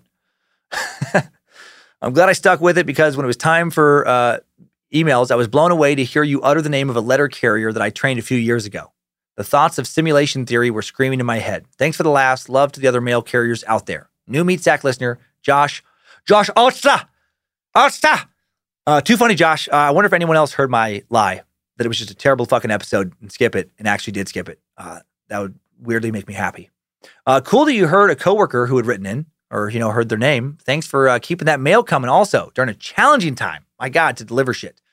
I uh, hope you keep enjoying the show. Big thanks to James and Jimmy over at Small Town Murder and Crime and Sports for pushing our direction. Love those guys. And yeah, and, and thank you for me as well to all the mail carriers, all the Amazon uh, drivers, all the UPS drivers, FedEx delivery drivers.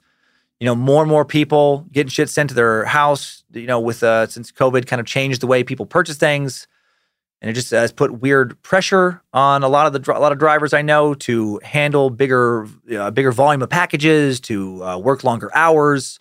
Uh, also, some of them, you know, we don't know their health situation. Some of them worried about COVID, but still having to do this as essential workers and blah blah blah. And anyway, I'm just uh, I'm thankful for you guys doing what you do and gals, of course. I shouldn't use the the guy default. Thank you for you for you meat sacks doing what you do. Uh, thank you to everyone. Next time, suckers. I needed that. We all did. Thanks again for listening, Meat Sacks. Uh, more Bad Magic Productions content coming every week. If you want to, you want to watch it on video form, you can on YouTube. If you want to hear it in audio form, you can find it all over the place. Uh, Spooks with Scared to Death late Tuesday nights. Silliness with Is We Dumb Wednesdays at noon Pacific time. Uh, also, I do host a podcast show, little inspiration nuggets every morning, Monday through Friday, little seven, eight minute episodes, incredible feats. Uh, please don't raise your kids in a tent this week because you're afraid of the government and of the devil. You and your fam should just instead keep on sucking.